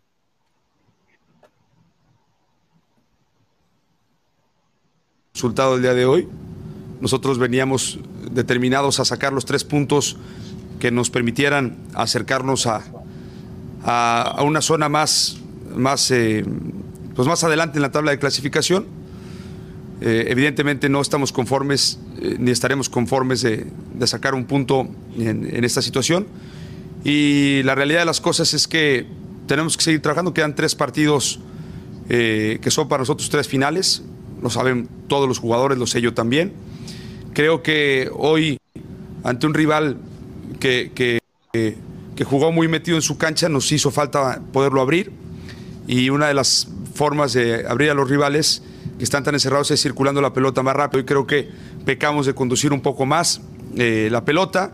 Fuimos, eh, nos costó trabajo poder darle, darle movilidad al balón y poder atacar por los costados, que venía siendo un fuerte importante de este equipo. Y nosotros ahora ya, nuestra mente está en Cruz Azul y vamos a ir por esa semana de siete puntos que nos siga acercando a, a la clasificación y pues a mejorar. Tenemos que mejorar, tenemos un partido en tres días y estamos ya nuestra mente enfocada en el próximo partido. Si hay algo bueno, que me revienta, clichés, clichés y clichés. Es lo que te decía, si hay algo que me revienta de alguien es que abran o que, o que acoten. Nos quedan tres finales. O sea, dices, ¿neta? ¿Y sabes qué? Eh, es, es incentivar esta asquerosa mediocridad de, de los playoffs expandidos, de la liguilla eh, eh, expandida, en donde los equipos malos, porque no hay forma de decirlo, ¿no? O sea, no vamos a, a, a, a, no vamos a suavizarlo. Equipos malos tienen posibilidad de jugar por un título. No, no, pues ayer lo señalábamos, ¿no? El peso del Pacífico que califican ocho de diez y en este caso ahorita este, el diecisiete está con posibilidades de calificar, ¿no? Que es, no puede ser, no puede ser. No puede ser que un récord perdedor uh, que pueden ¿sí? ser campeones. O sea, es, es increíble. Vamos a escuchar al, al gallego. Al, es que del ocho al diecisiete, que yo insisto, sigo tomando como parámetro el ocho, eh, del ocho al diecisiete son cuatro puntos de diferencia. Cuatro sí, puntos. Increíble. Increíble, ¿no? Increíble. Este es Sebastián el Gallego, el Gallego Méndez. En líneas generales hicimos un buen partido. Las cosas positivas fue que quedamos con el arco en cero. Eh, no hubo muchas llegadas, fue un partido muy, muy disputado, muy trabado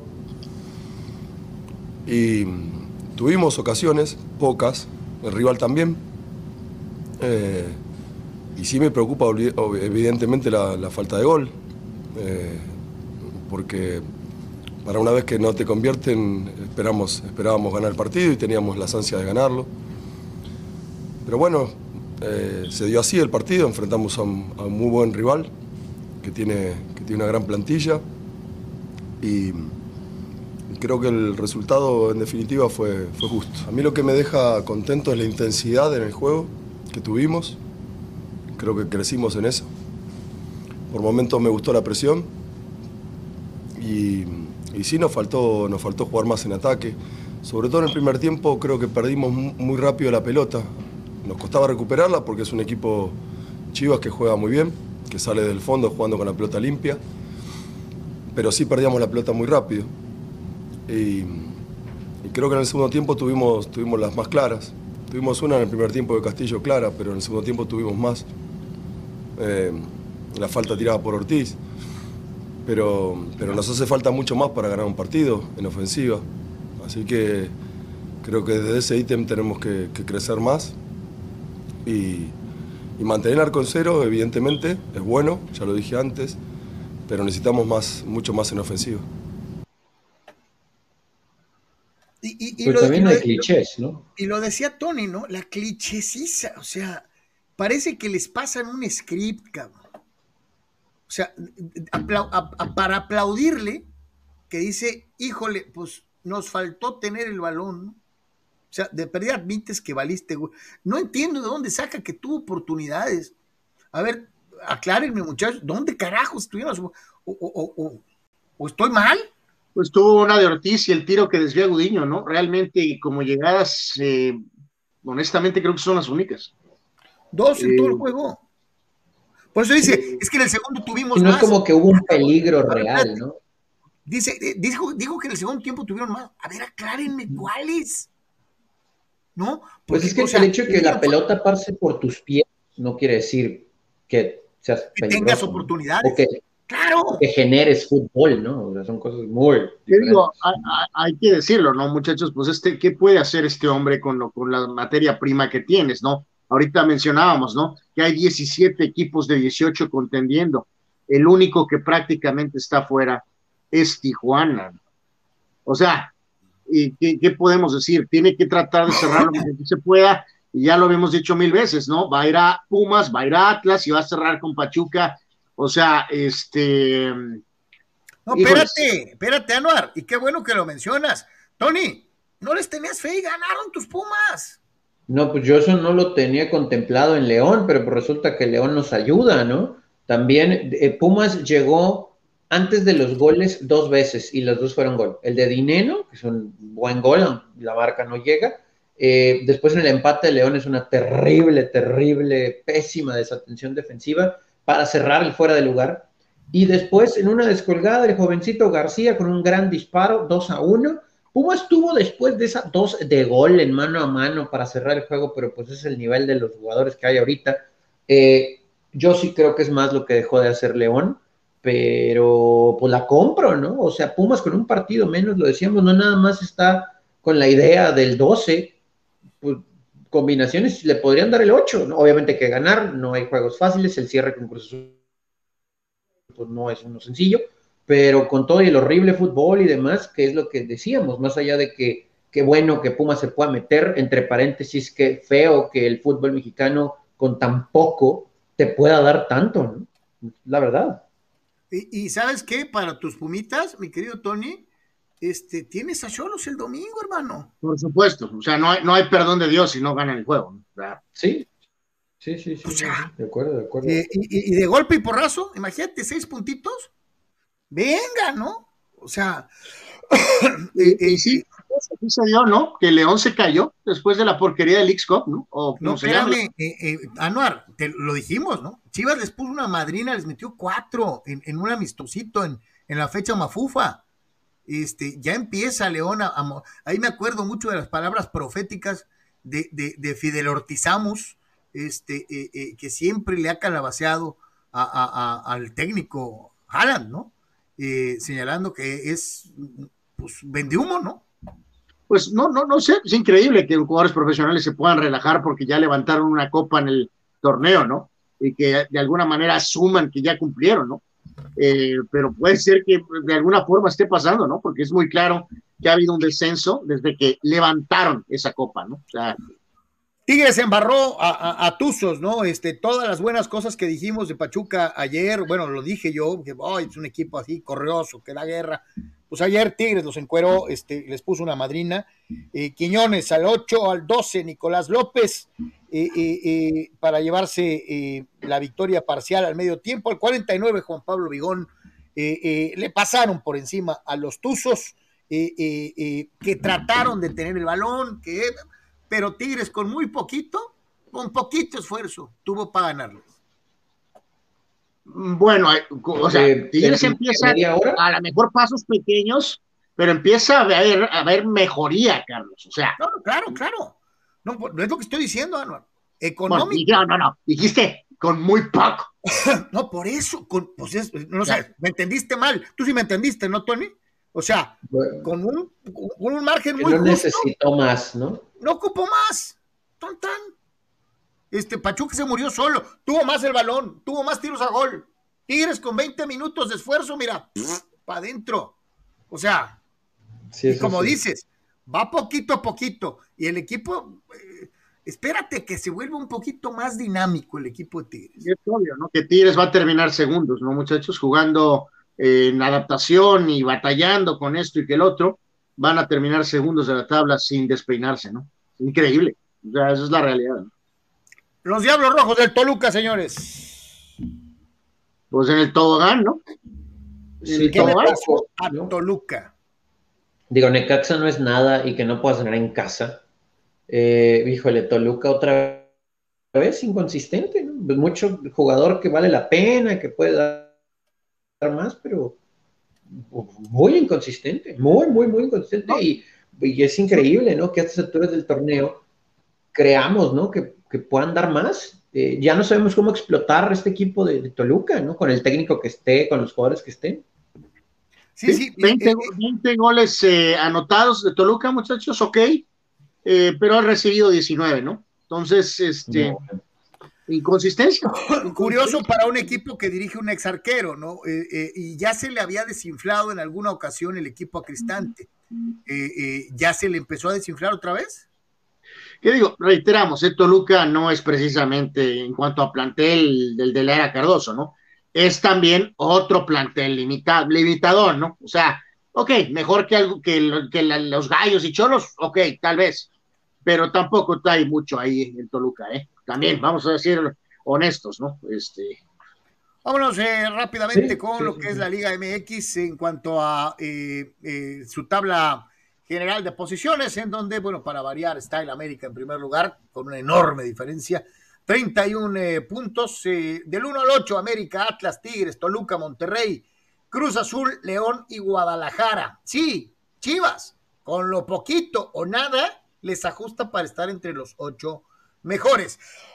La liguilla extendida, Puebla, San Luis, Mazatlán y Santos. Eliminados al momento, Pachuca, Querétaro, Juárez, Necaxa, Pumas y el ya mencionado Xolos, muy, pero muy hundido al final de la tabla de posiciones. Dentro de lo que es eh, precisamente la lucha por eh, el goleo, de llamar la atención, eh, obviamente, quién es el eh, primer lugar, Berterame, tiene ocho tantos anotados para el San Luis. Nicolás López de Tigres tiene siete y Camilo da Silva de Mazatlán tiene seis. Sí, Zambeso, ¿no? Que cómo lo extrañan acá, yo creo. Digo, no sé si le hubieran encontrado posición, Zambeso, de acuerdo a los esquemas, pero pues uno de esos, ¿no? Pero ya sé que, te acuerdas que no, ni por, ni por aquí ni por allá, no, no, no hubo forma de hacer que, que un jugador que, ha tenido, que había rendido... Eh, eh, pudiera realmente ofrecer algo similar aquí en Tijuana, ¿no? Pues es que aquí los técnicos este, lo usaban de relevo y, y, y, y o sea, en fin. Dice nuestro buen amigo, dice Julio Díaz, dice, ayer nos dieron a Tole con el dedo, ayer le dieron a Tole con el dedo a Roberts, pero a Bravos sí le salió. Eh, dice por acá Jair Cruz, Eh, saludos, los Águilas de Mexicali no quieren levantar el vuelo y los Dodgers tienen un pie fuera. Eh, sí. Fidel Ortiz, cualquier combinación en serie mundial en la que esté involucrado Medias Rojas de Boston será todo menos una serie mundial atractiva, ya que este equipo se encarga de aburrirla ganando en cuatro o en seis juegos. No, bueno, eh, bueno no, comentario no, Fidel, pero probablemente, Fidel, no te preocupes, parece que no van a estar, ¿no? Dice nuestro canal Abraham Mesa, ya se rumora que Yankees iría por Seager para su próximo shortstop y Chris Taylor como jardinero. A Seager por ser de cristal, prefiero a Trevor Story, que estará disponible. Mm. De Taylor, la verdad, yo no había escuchado nada, ¿no? De Seager, sí. No, ni... Este, de Correa también está en la ecuación ahí como jugador disponible, tal vez. Eh, vamos a ver.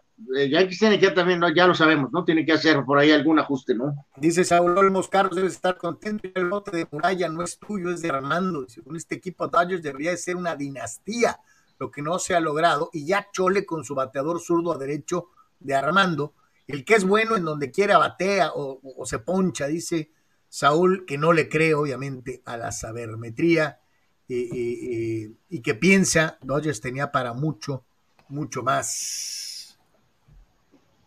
Pues digo, al tiempo veremos qué pasa con este grupo, de, la mayoría de este grupo de jugadores de Dodgers, ¿no, muchachos? Si es una especie de Atlanta, ¿no? Este, ok, buen equipo, muchos títulos divisionales, pero solamente un título. Eh, Tony, tú lo sabes perfectamente, eh, les tiran muchísima shit porque el torneo, el título que ganaron fue el de la, como una de la burbuja, sí, ¿no? Una campaña sí, corta. Sí, sí, sí. Entonces, o sea... Pero Tony eh, es de los que les tira... Haciendo alusión a lo que dice nuestro amigo, ¿no? De que este equipo se supone que no debería pensar que la chamba ya está hecha, ¿no? O sea, este, porque ganaste por primera vez en treinta años, ¿no? O sea, todos recordamos a los Bravos, pero también lo que todos recordamos es que nada más ganan un título, ¿no? O sea, en uno de nueve, prácticamente ¿no? quince años, ¿no? Dice Julio Díaz, uh-huh. eh, la fracasometría hunde a Roberts. Daniel Pérez Vega, los argumentos de Armando para defender a Roberts y la sabermetría cada vez suenan más a discurso de político.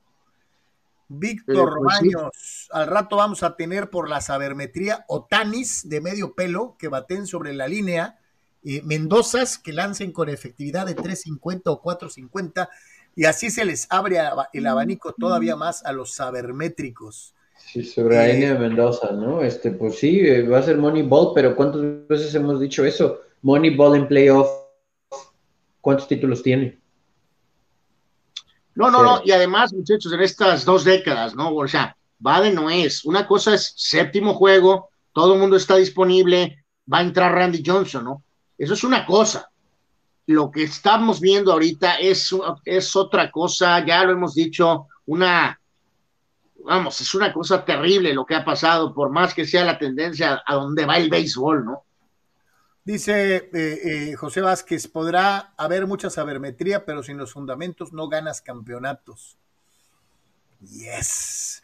Abraham Mesa, afortunadamente me tocó ver N B A con grandes defensas y ofensivas, béisbol con pitchers y managers de hierro, N F L de verdad y no flag fútbol. La neta, ¿están evolucionando o van como los cangrejos para atrás? Abraham. Sí, señor. Y yo con esto no quiero decir que maten fulanos en el fútbol americano ni nada, pero eso de que voltees a ver feo a alguien y me mira, me vio feo y castigo, es lamentable. Esto que estamos viendo en el béisbol sí. es... Y yo te digo algo, el deporte menos afectado por las modificaciones sabermétricas es la N B A, es el básquetbol. Sí, lo, lo del taunting en la N F L es tonto. Eh, eh, sí. lo, van a, lo tienen que comodificar, ¿no? Pero bueno, ojalá. Eh, Dios quiera, este, señores, este, mientras había actividad en el estadio de los Xolos, también había actividad con el Loyal, Tony. Eh, pues sí, esta actividad eh, no fue muy buena, ¿no? Es, lo platicamos hace unos días con el triunfo del domingo, que el Loyal le sacaba cuatro puntos al tercer lugar, que era el Orange County Soccer Club, que de ganar amarraban ese segundo sitio. Los dos están ya en playoff, pero con el triunfo de anoche del Orange County Soccer Club, uno a cero sobre Loyal, se ponen a un punto. Ahorita vamos a ver cómo está la tabla. Quedan de todavía par de partidos, muchachos. O sea, las cosas todavía pueden dar algunas vueltas. Eh, el gol, decíamos, cayó en el primer tiempo. primer tiempo, ahí fue el, el gol del equipo del Orange County, hay algunos que viajaron a seguir a Loyal en camión, eh, bueno, pues, qué suave, yo no hubiera ido, la verdad. Eso es pero, gran afición, Tony, eso es sacrificio por el equipo. Bueno, pero en camión, Orange County, digo, no está tan lejos, pues, pero todos, ahí está el gol, es un muy buen gol, y solamente quedan dos juegos. Este domingo, tres de la tarde, acá en eh, la Universidad de San Diego, tres de la tarde en contra de Oakland Roots, y el sábado treinta de octubre en Sacramento, ante el Republic, de visitante allá en Sacramento. Los dos juegos, seis puntos son los que restan nada más. Decíamos, el Phoenix Rising ya amarró ese primer lugar de la división y playoff para ellos en casa. Pero el segundo Oye, puesto que también califican? Tiene ventaja de la localidad.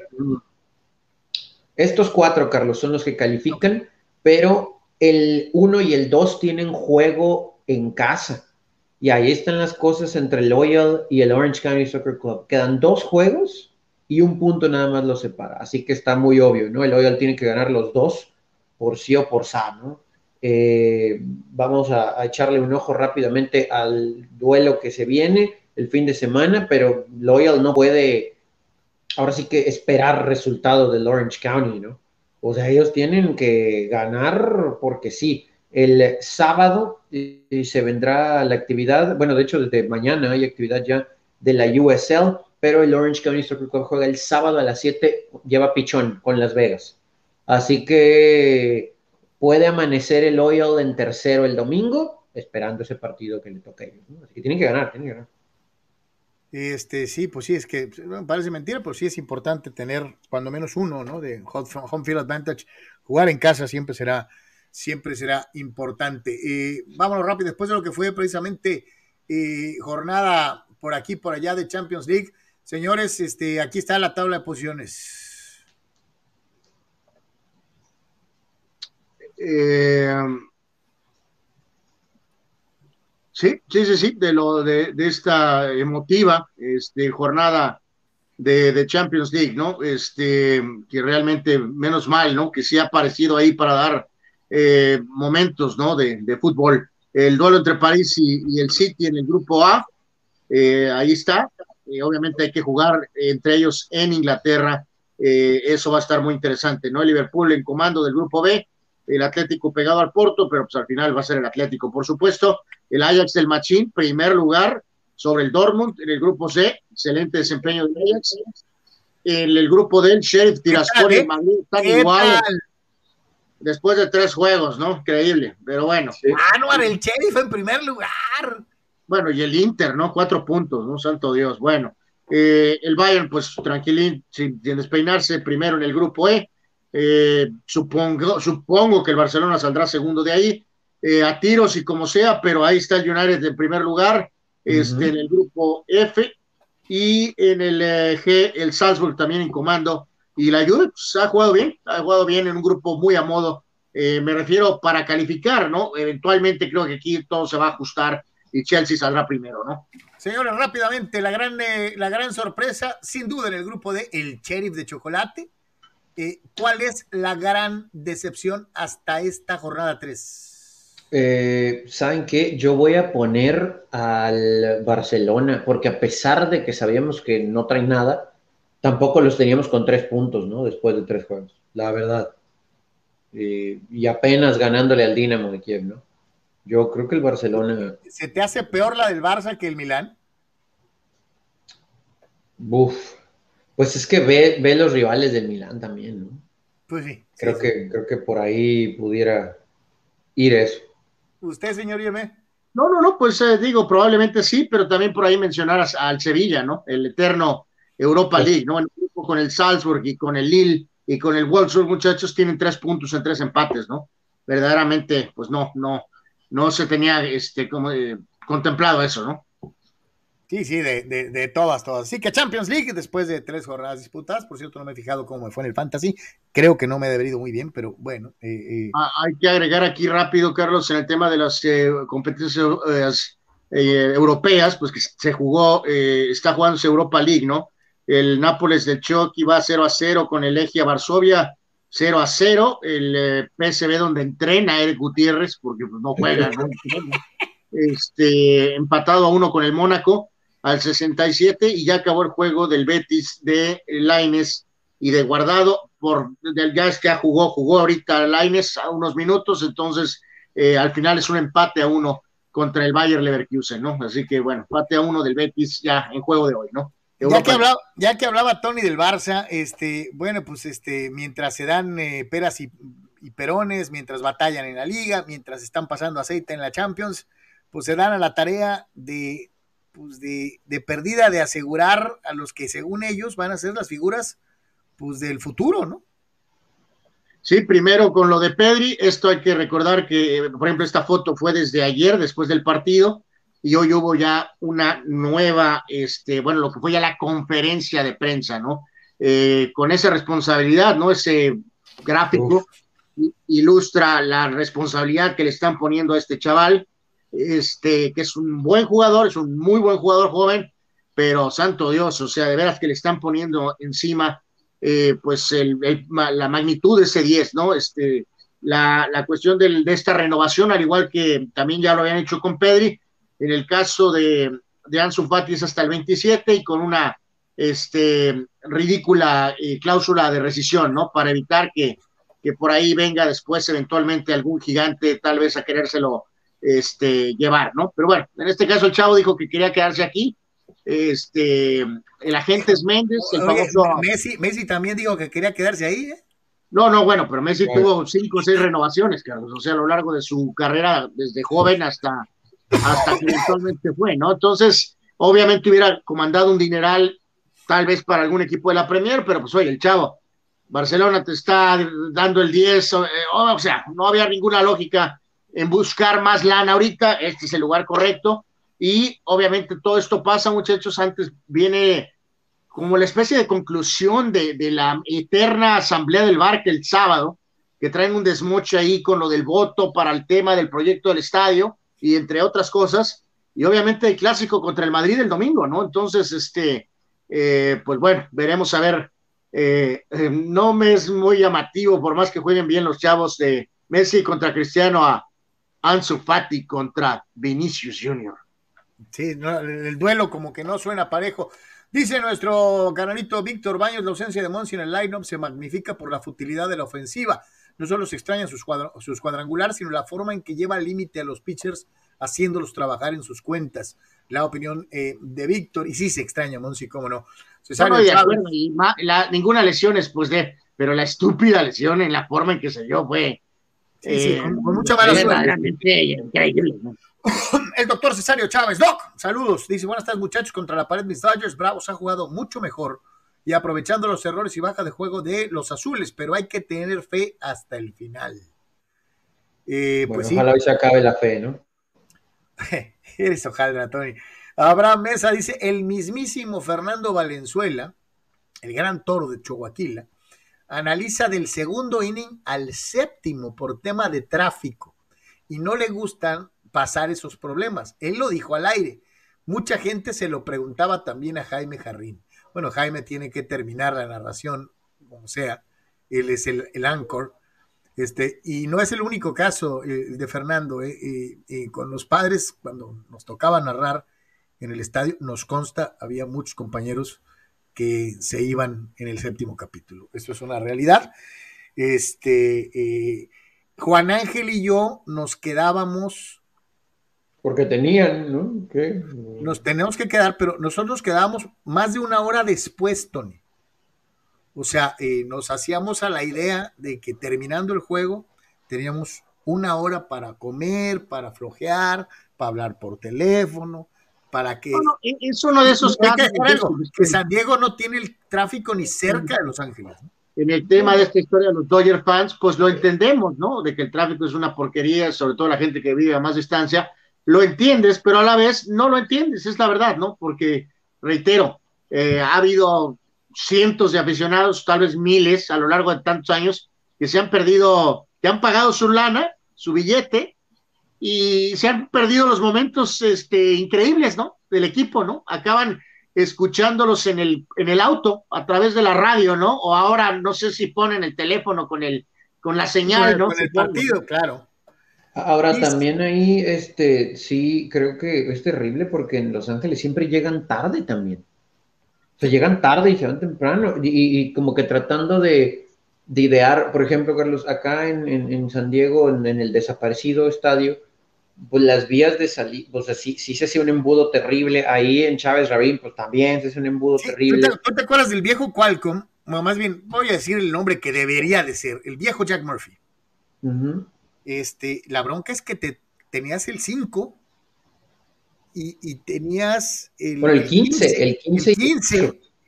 Este, eh, y se hace un desgarriar, porque toda la raza que salía de trabajar se juntaba con la hora del juego y se ponía feo, Tony. No, y, y, y para salir, digo, no, no sé si sea algo bueno, pero por ejemplo acá en Petco, como son menos, creo, las posibilidades de que con carro encuentres un estacionamiento cercano, eh, pues te toca en carro, pues es lejos, ¿no? O sea, bueno, lejos a unas cuadras, entonces ya como que medio se disipa ahí el asunto. Sí, sí, sí, sí. No, y, y la realidad es que... No, pues, de, de, muchachos, aquí la, lo, ubica, lo la ubicación de, de, del Valle de la Misión es muy conflictiva porque pues, es lo que el pedazo que conecta el este, el norte... con el centro de San Diego, ¿no? Es, es un desgarriate, ¿no? Pues lo, lo, lo, lo vivimos hasta cierto punto aquí en, eh, bueno, lo viven todavía, eh, pues bueno, sí. No ahorita, porque en el Cholo Estadio, ¿no? No, pues ahorita eh, la gente eh, no va, no, pero cuando no, iba. También hay cierta gente que tra trataba de partir, pues, unos instantes antes, ¿no? Por, porque como hay un, dos salidas, este, y en el caso nos tocó ahí, pues, cientos de veces, eh, eh, Tony, ya sea... no necesariamente cuando hacíamos el radio, sino en otros tiempos, de que de plano pues era una bendición el tener que quedarte a la conferencia, sí. Las ventanas son las mixtas, luego editar y enviar, porque ya finalmente cuando salías, pues este, podías... No nada, ¿no? Y a veces todavía encontrabas eh, tantito trágico, ¿no? Pero, pero sí, o sea, salir en los primeros minutos en el, en el Cholo Estadio es imposible. No, no. Pues. Bendito, bendito sea Dios y la moto, porque este... Eh, pues, pues claro, sí. Pero, pero bueno. Eh, ya para terminar con el tema chutalero, rápidamente, nomás les quería mostrar esta tabla porque me llamó poderosamente la atención y por eso se las quería compartir. eh, más, ¿quién creen que sea el jugador que haya anotado más eh, hat-tricks desde el inicio del siglo veintiuno? Ahí tienen ustedes, señores y señores, esta tabla en donde te refleja la cantidad de veces, ya sea con club o selección, en que los jugadores más importantes del fútbol mundial de este siglo, no, no tomando en cuenta ni a Maradona, ni a, ni a nadie del siglo veinte, de este siglo, han logrado eh, eh, la hazaña de meter uno o más partidos donde anotan tres goles o más.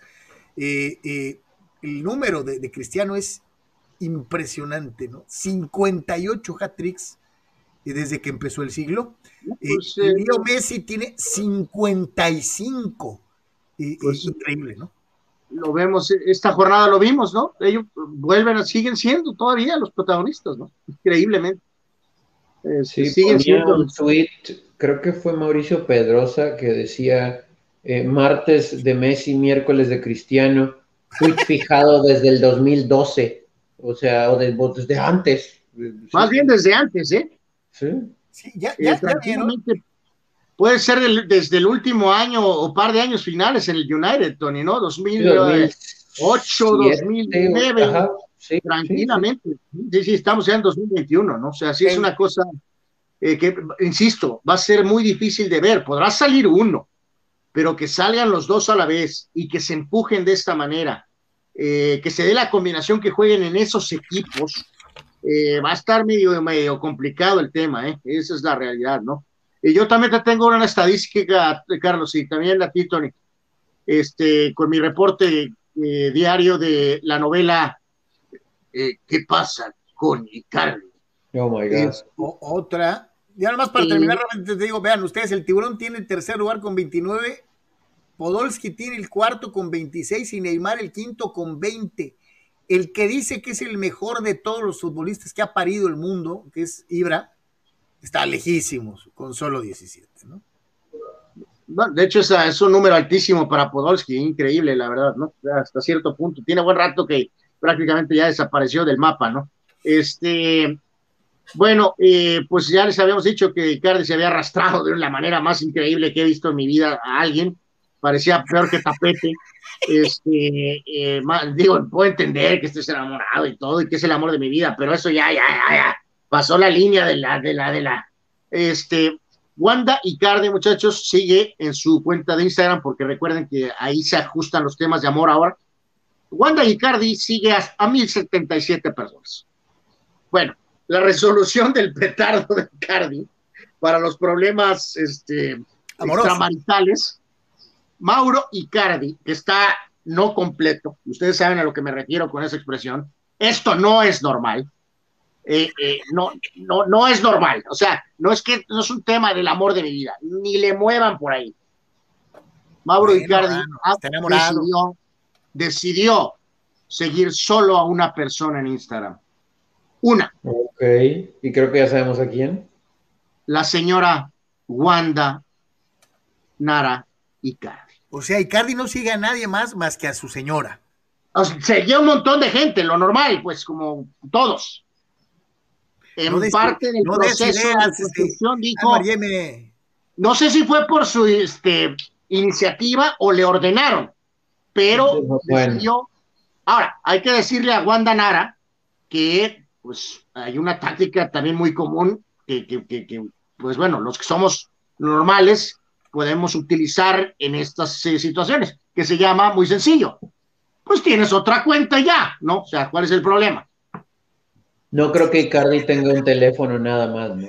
Digo. Exacto, digo. No creo que tenga problemas, ¿no? O puede ir al Oxxo y comprar uno muy barato. Bueno, muchachos, en buena onda, se perdió el entrenamiento. Se volvió un tema en Argentina de los programas de chismes, en España, en Italia. Esto está cañón, de veras, no es normal esto. O sea... Bueno, Anuar, a lo mejor la señora es No, y saben, para darle el twist bizarro, muchachos, el papá, el papá, papá de los hijos de él y de los hijos, creo, bueno, hasta de las hijas, creo.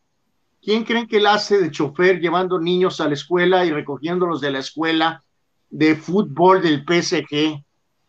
No me mientras digas. Estos se peleaban, bueno, no se peleaban, mientras eh, uno mandaba al diablo a otro y el otro se arrastraba tratando de regresar.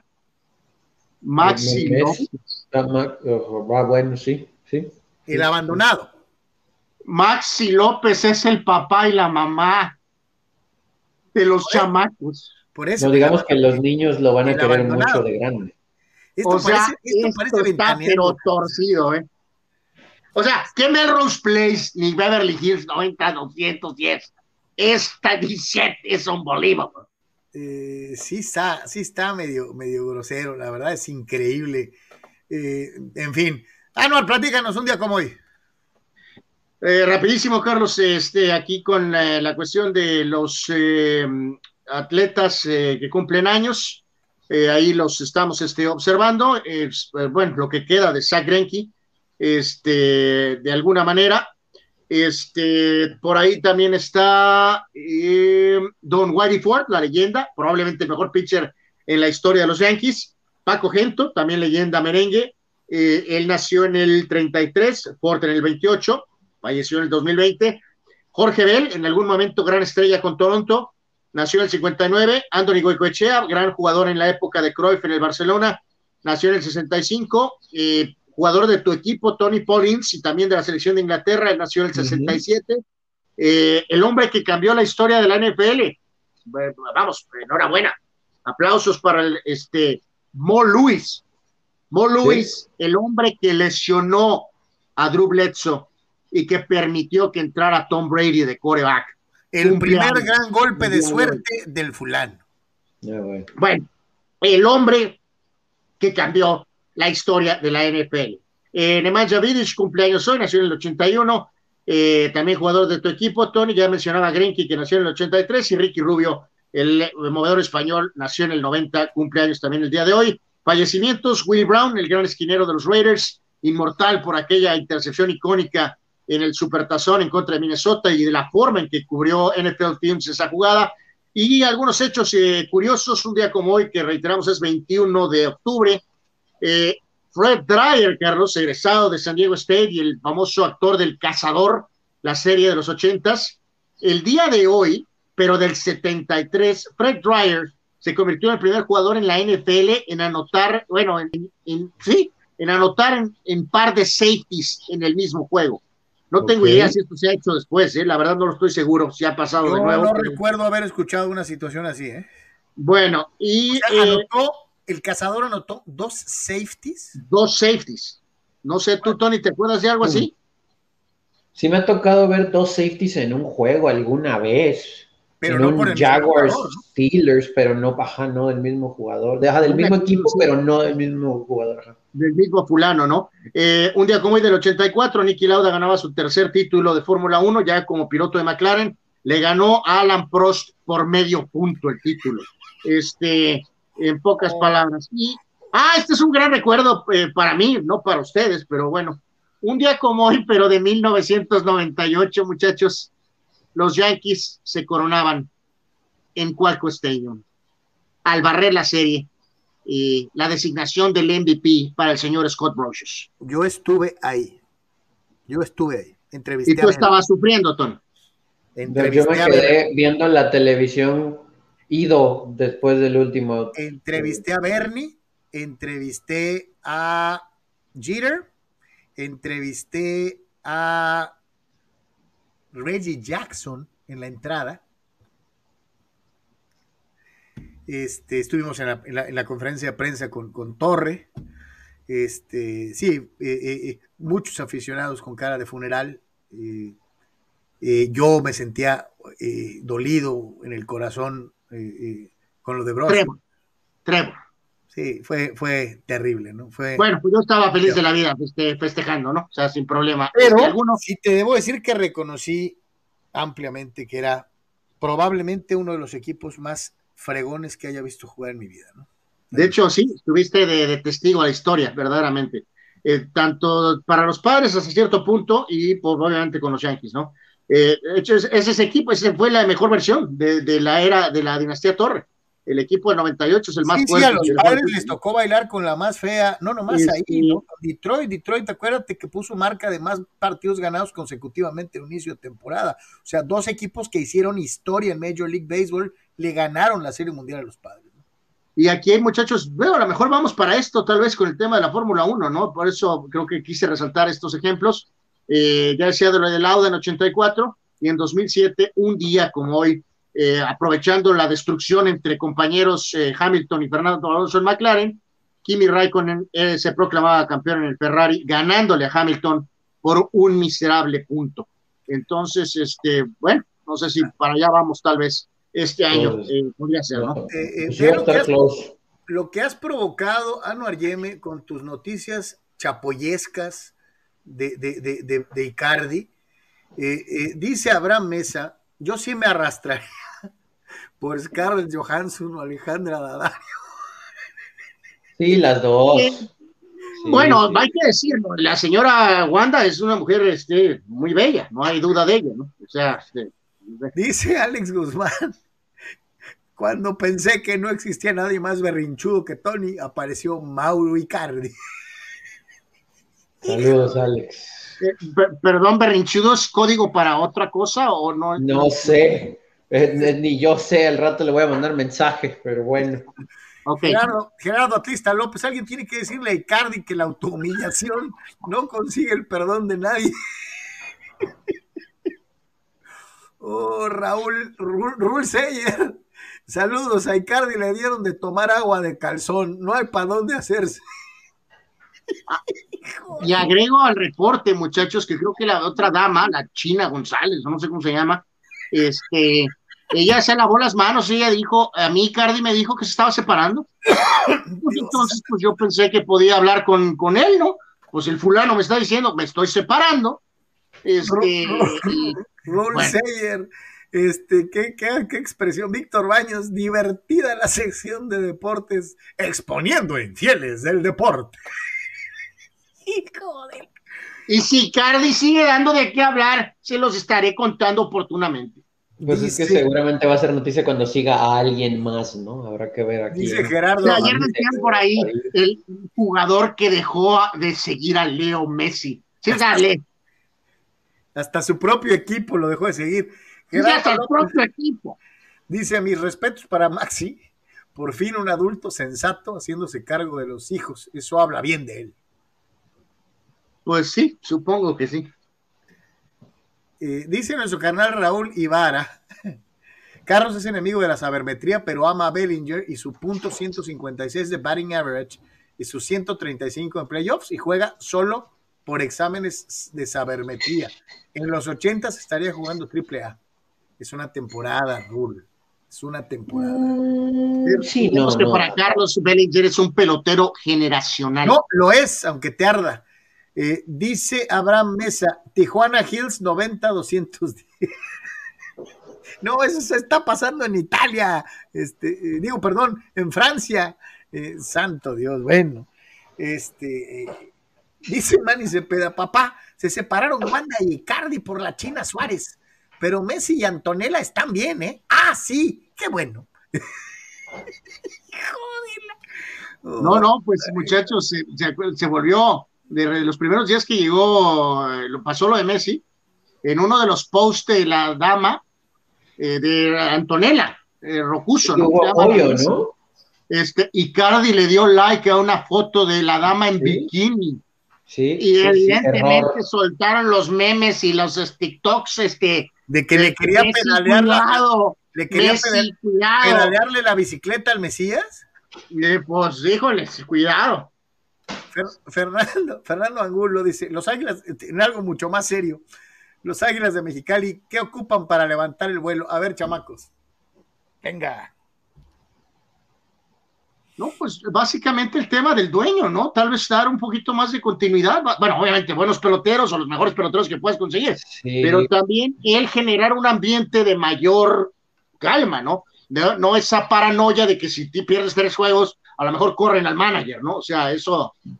Pero es que inclusive hasta cuando lo aguantan un poquito y no salen las cosas, o sea, ya sabemos que lo van a correr como a media temporada, ¿no? Y el que venga va a sacar las papas del fuego, pero pues así opera él. Tony, antes de irnos, Thursday Night Football en el fútbol americano profesional de la N F L. Sí, este día, más o menos ayer hablábamos del previo, con los mil millones de lesionados que tienen los Brownies. Ya sabemos que no va Baker, ya sabemos que no va Chubb, ya sabemos que no va Hunt. Muchos de ellos pues, serán decisión de último minuto en contra de unos necesitados Broncos de Denver, necesitadísimos después de la vergüenza de la semana anterior en casa en contra de los Raiders. Pues ellos sí están bien, ¿no? Eh, digo, a excepción de un lesionado en, la, en sus receptores, pero ellos están bien. Sutton, Gordon, Bridgewater, su defensa. Eh, los Broncos deben de ir a ganar a Cleveland, no paliza, no abusando de los Browns tal vez, pero sí deben de ir y manejar eh, el encuentro y ganarlo. tres tres tienen los dos. Eh, líder del oeste, Chargers cuatro dos, Raiders cuatro dos, por el desempate entre ellos está en segundo lugar el equipo de Las Vegas. Chargers tiene descanso, así que es un juego muy importante, ¿no? El de esta semana para Broncos y bueno, para Raiders el domingo, pero eso ya platicaremos mañana. Y pues los Browns igual, los Ravens se les despegan, los Steelers están tres tres, así que los Browns tienen que ganar en casa, no sé cómo, con Case Keenum y toda la ofensiva lesionada, pero pues trae interesante un cinco veintidós, ¿no? El kickoff para ahí echarle un ojito al Thursday Night Football, Brownies y Broncos. Ojalá que pierda Cleveland. Eh, Ojalá que pierda Cleveland.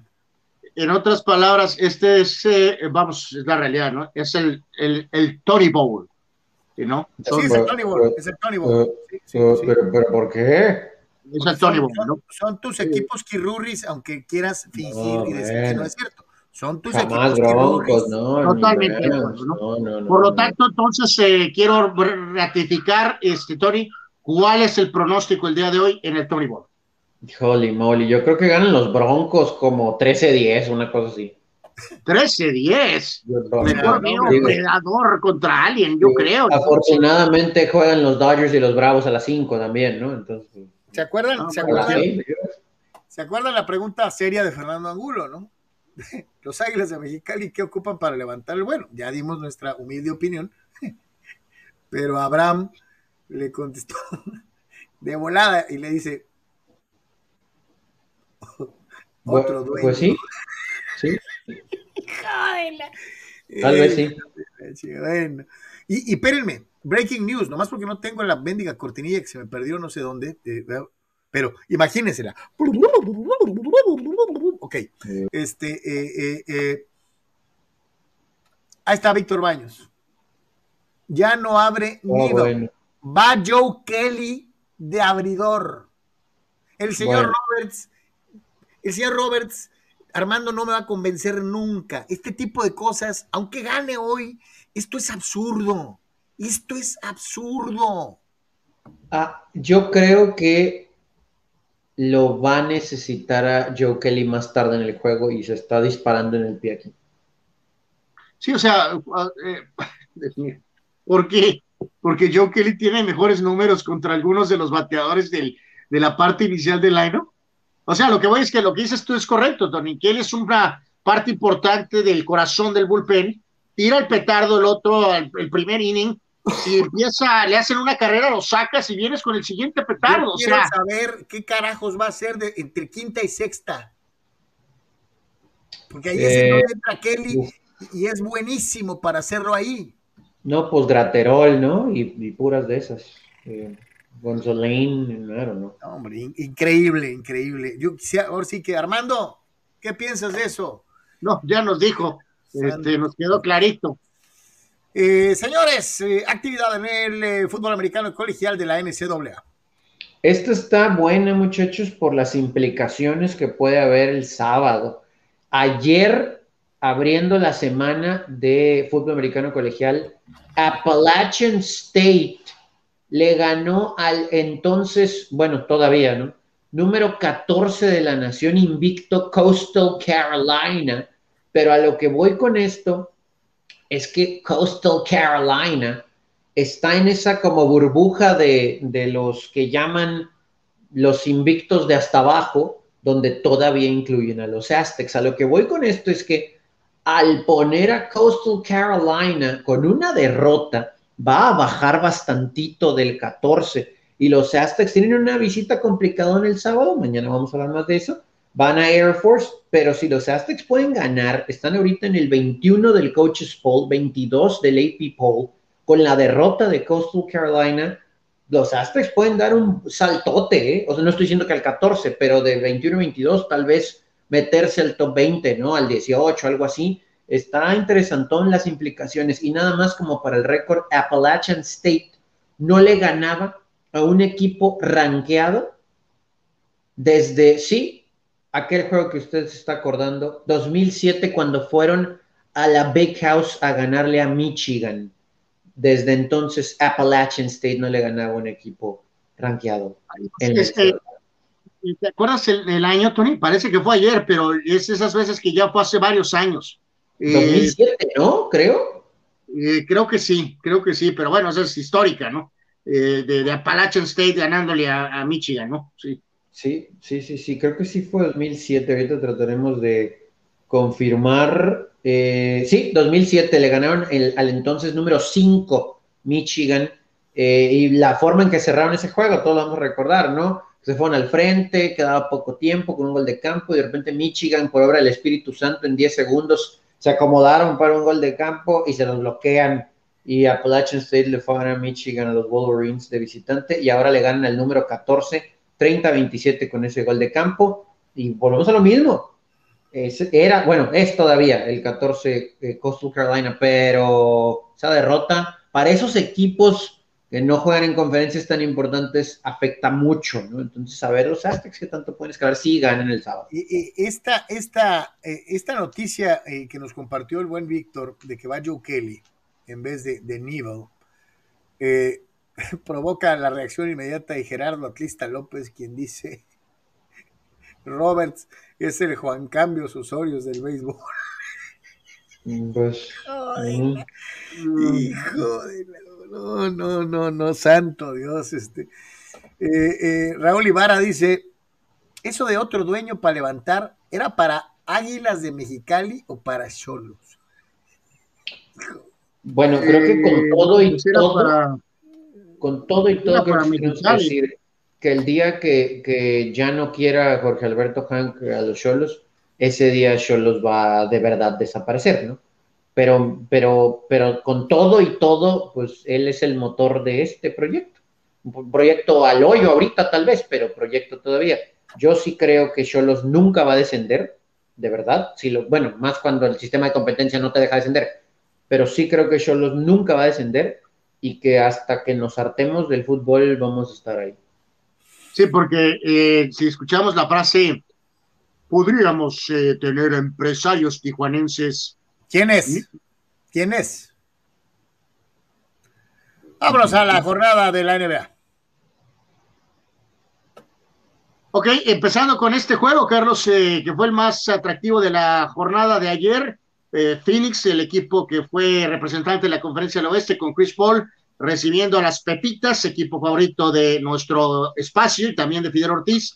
Al final, los mighty poderosos Nuggets eh, mostraron la musculatura ciento diez a noventa y ocho, eh, ganando de la mano del M V P, eh, el señor Nikola Jokic, veintisiete doble, doble.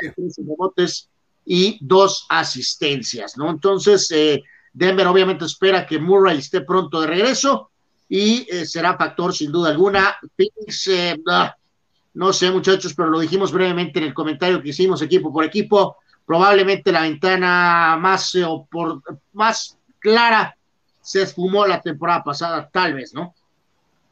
Sí, totalmente de acuerdo. Eh, digo, todavía falta, seguramente se van a meter a playoff, pero son de esos momentitos donde sí hay que aprovecharlos, y uno pensaría que Lakers y el resto de la conferencia, pues a ver cómo viene Clippers, Washington, eh, perdón, de Warriors, eh, sí, sí, yo también creo que digo, Phoenix se va a meter, pero para pensar el título.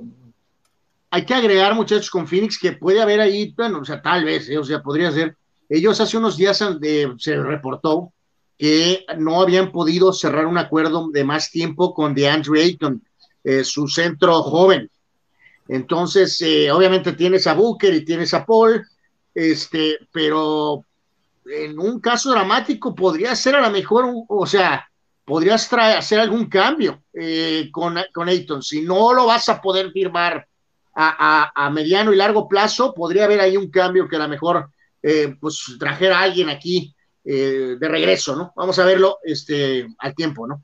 Vámonos con el resto de la actividad en el eh, baloncesto de la N B A el día de ayer. Este, tiene, es, bueno, hay toda la pizarra con, con todos los eh, resultados, eh, los menciono, tu, tu boy, Tony, eh, pues espero mucho sí. más de él, eh, de verdad, Lamelo, bueno, ahí va, ahí va. Lamelo, treinta y un puntos, nueve rebotes, siete asistencias el día de ayer, ¿no? Eh, vamos a ver si puede tener esa consistente temporada, ¿no? Qué feo nombre. Eh, Chicago no. hizo varios cambios, se espera mucho hasta cierto punto de los Bulls. Le ganan a los patéticos Pistones, treinta y cuatro puntos de Zach LaVine. En doble tiempo extra, los Knicks le ganaron a los Celtics. Eh, Julius Randle, también boy de Tony, treinta y cinco puntos, ocho rebotes y nueve asistencias. No. A pesar de que Jaylen Brown anotó cuarenta y seis para el equipo de Boston. Los Wizards, ya sin Westbrook, le arruinaron el regreso a los Raptors a Toronto. Montrezl Harrell, el ex petardo Laker, veintidós puntos, nueve rebotes. Y en el encuentro Toilet Bowl, Grizzlies ciento treinta y dos a ciento veintiuno a Cleveland. Bueno, no, no, no, los, los Grizzlies no son Toilet, son sí, sí, bastante sí. buen equipo, de hecho. Eh, Ja Morant con treinta y siete puntos. Este sí es más Toilet Bowl. Minnesota le ganó a Houston eh, ciento veinticuatro a ciento seis. Karl Anthony Towns, treinta puntos y diez rebotes. Filadelfia, todavía sin tener nada claro con el petardo de Simmons, le ganaron a Pelícano ciento diecisiete a noventa y siete. San Antonio paliza a Orlando ciento veintitrés a noventa y siete. El Jazz, uno de los favoritos, le gana a Thunder ciento siete a ochenta y seis. Y los Kings le ganaron a los Blazers. Eh, treinta y seis puntos de Harrison Barnes aquí. Debe de jugar mucho mejor eh, Sacramento. Y Portland está en el toilet con Lillard ahí. Y con McCollum ya no da para más, ¿no? Seguramente Sacramento va a pelear por ese repechaje. Sí, pero sí, Portland no se vio nada bien ayer, ¿eh? Nada. Eh, hay tres partiditos hoy, muchachos, aparte de lo que ya decíamos que hay, este, retiramos, hay americano y hay base, uh-huh. y, y en la N B A, tres juegos buenos, Mavericks en Atlanta, eh, Doncic contra Trae Young, Milwaukee va a Miami y Clippers jugará en Golden State, o sea, tres buenos juegos de N B A el día de hoy.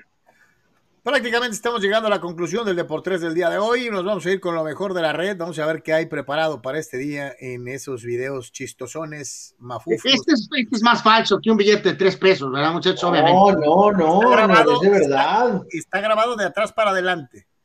Se nota en, el, en, en la pausa. Ahí. No, eh, de acuerdo. No. O sea, eh, lo, hizo, lo hizo al revés, Tony.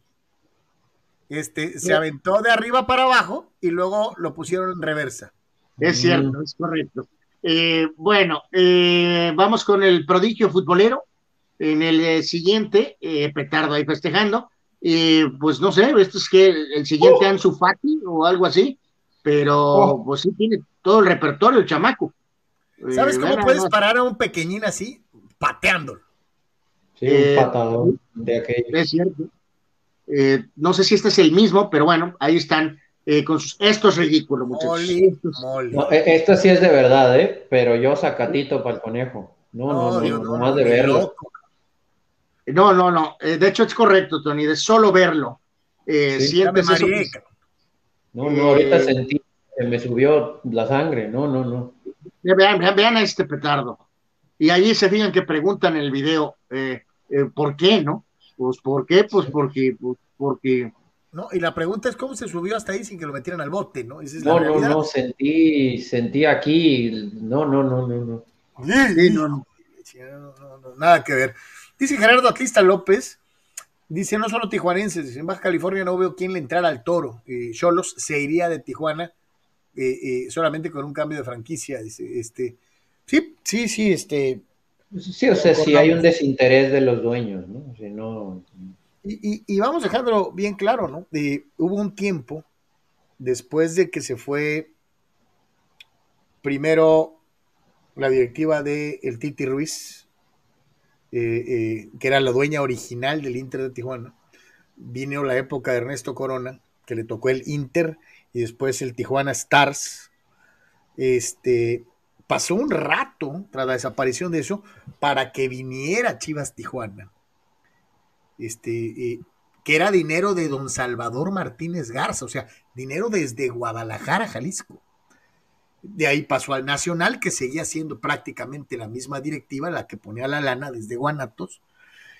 Y, y después de que desapareció el Nacional, vinieron otros siete, ocho, diez años, no sé cuánto, sin fútbol, hasta que vino ese montón de experimentos de los gallo, los, los gallo tijuanos, los dorado tijuanos, este, eh, y luego el nacimiento de Xolos. Pero eh, las dos... Entre las dos desapariciones de las franquicias, hay espacios sin fútbol profesional en la plaza de ocho o diez años. Sí. Ya, ya, ya prácticamente despidiendo, eh, lo mismo aplica al béisbol, ¿no? O sea, no es nada más del fútbol. O sea, si el señor Alberto Uribe dice, pues hasta aquí, pues, y la familia... Eh, sí. Gone dead. Sí. Mucho tiene que... No, espérame, Anuar. Hasta el básquet. Pues sí, ahora que el señor Carrillo está muy interesado, ¿no? Que invirtió en la arena, ¿no? Este, pero igual, pues si no, también, pues tendríamos esos experimentos de, que Tony me llegaste a mencionar, ¿no? De los, de los eh, pues, equipos con jugadores que estaban ahí en una esquina en San Diego, ¿no? Literalmente.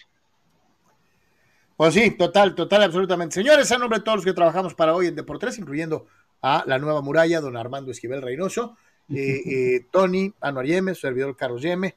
Le agradecemos infinitamente el favor, su atención y compañía. Lo invitamos a que, si Dios quiere, nos acompañe el día de mañana. Eh, a lo mejor hoy por la tarde, este, eh, eh, más bien yo creo que hoy por la tarde habrá videínes por aquí y por allá en eh, redes sociales para que esté pendiente, para que nos acompañe igualmente. Y si pasa algo súper, súper, súper, súper, a lo mejor por ahí entramos igualmente por la tarde. Tony, gracias. Nos vemos. Señor Yeme, gracias. Gracias. Pero principalmente gracias a usted, que nos hace favor de seguirnos día, día con día. Hasta mañana.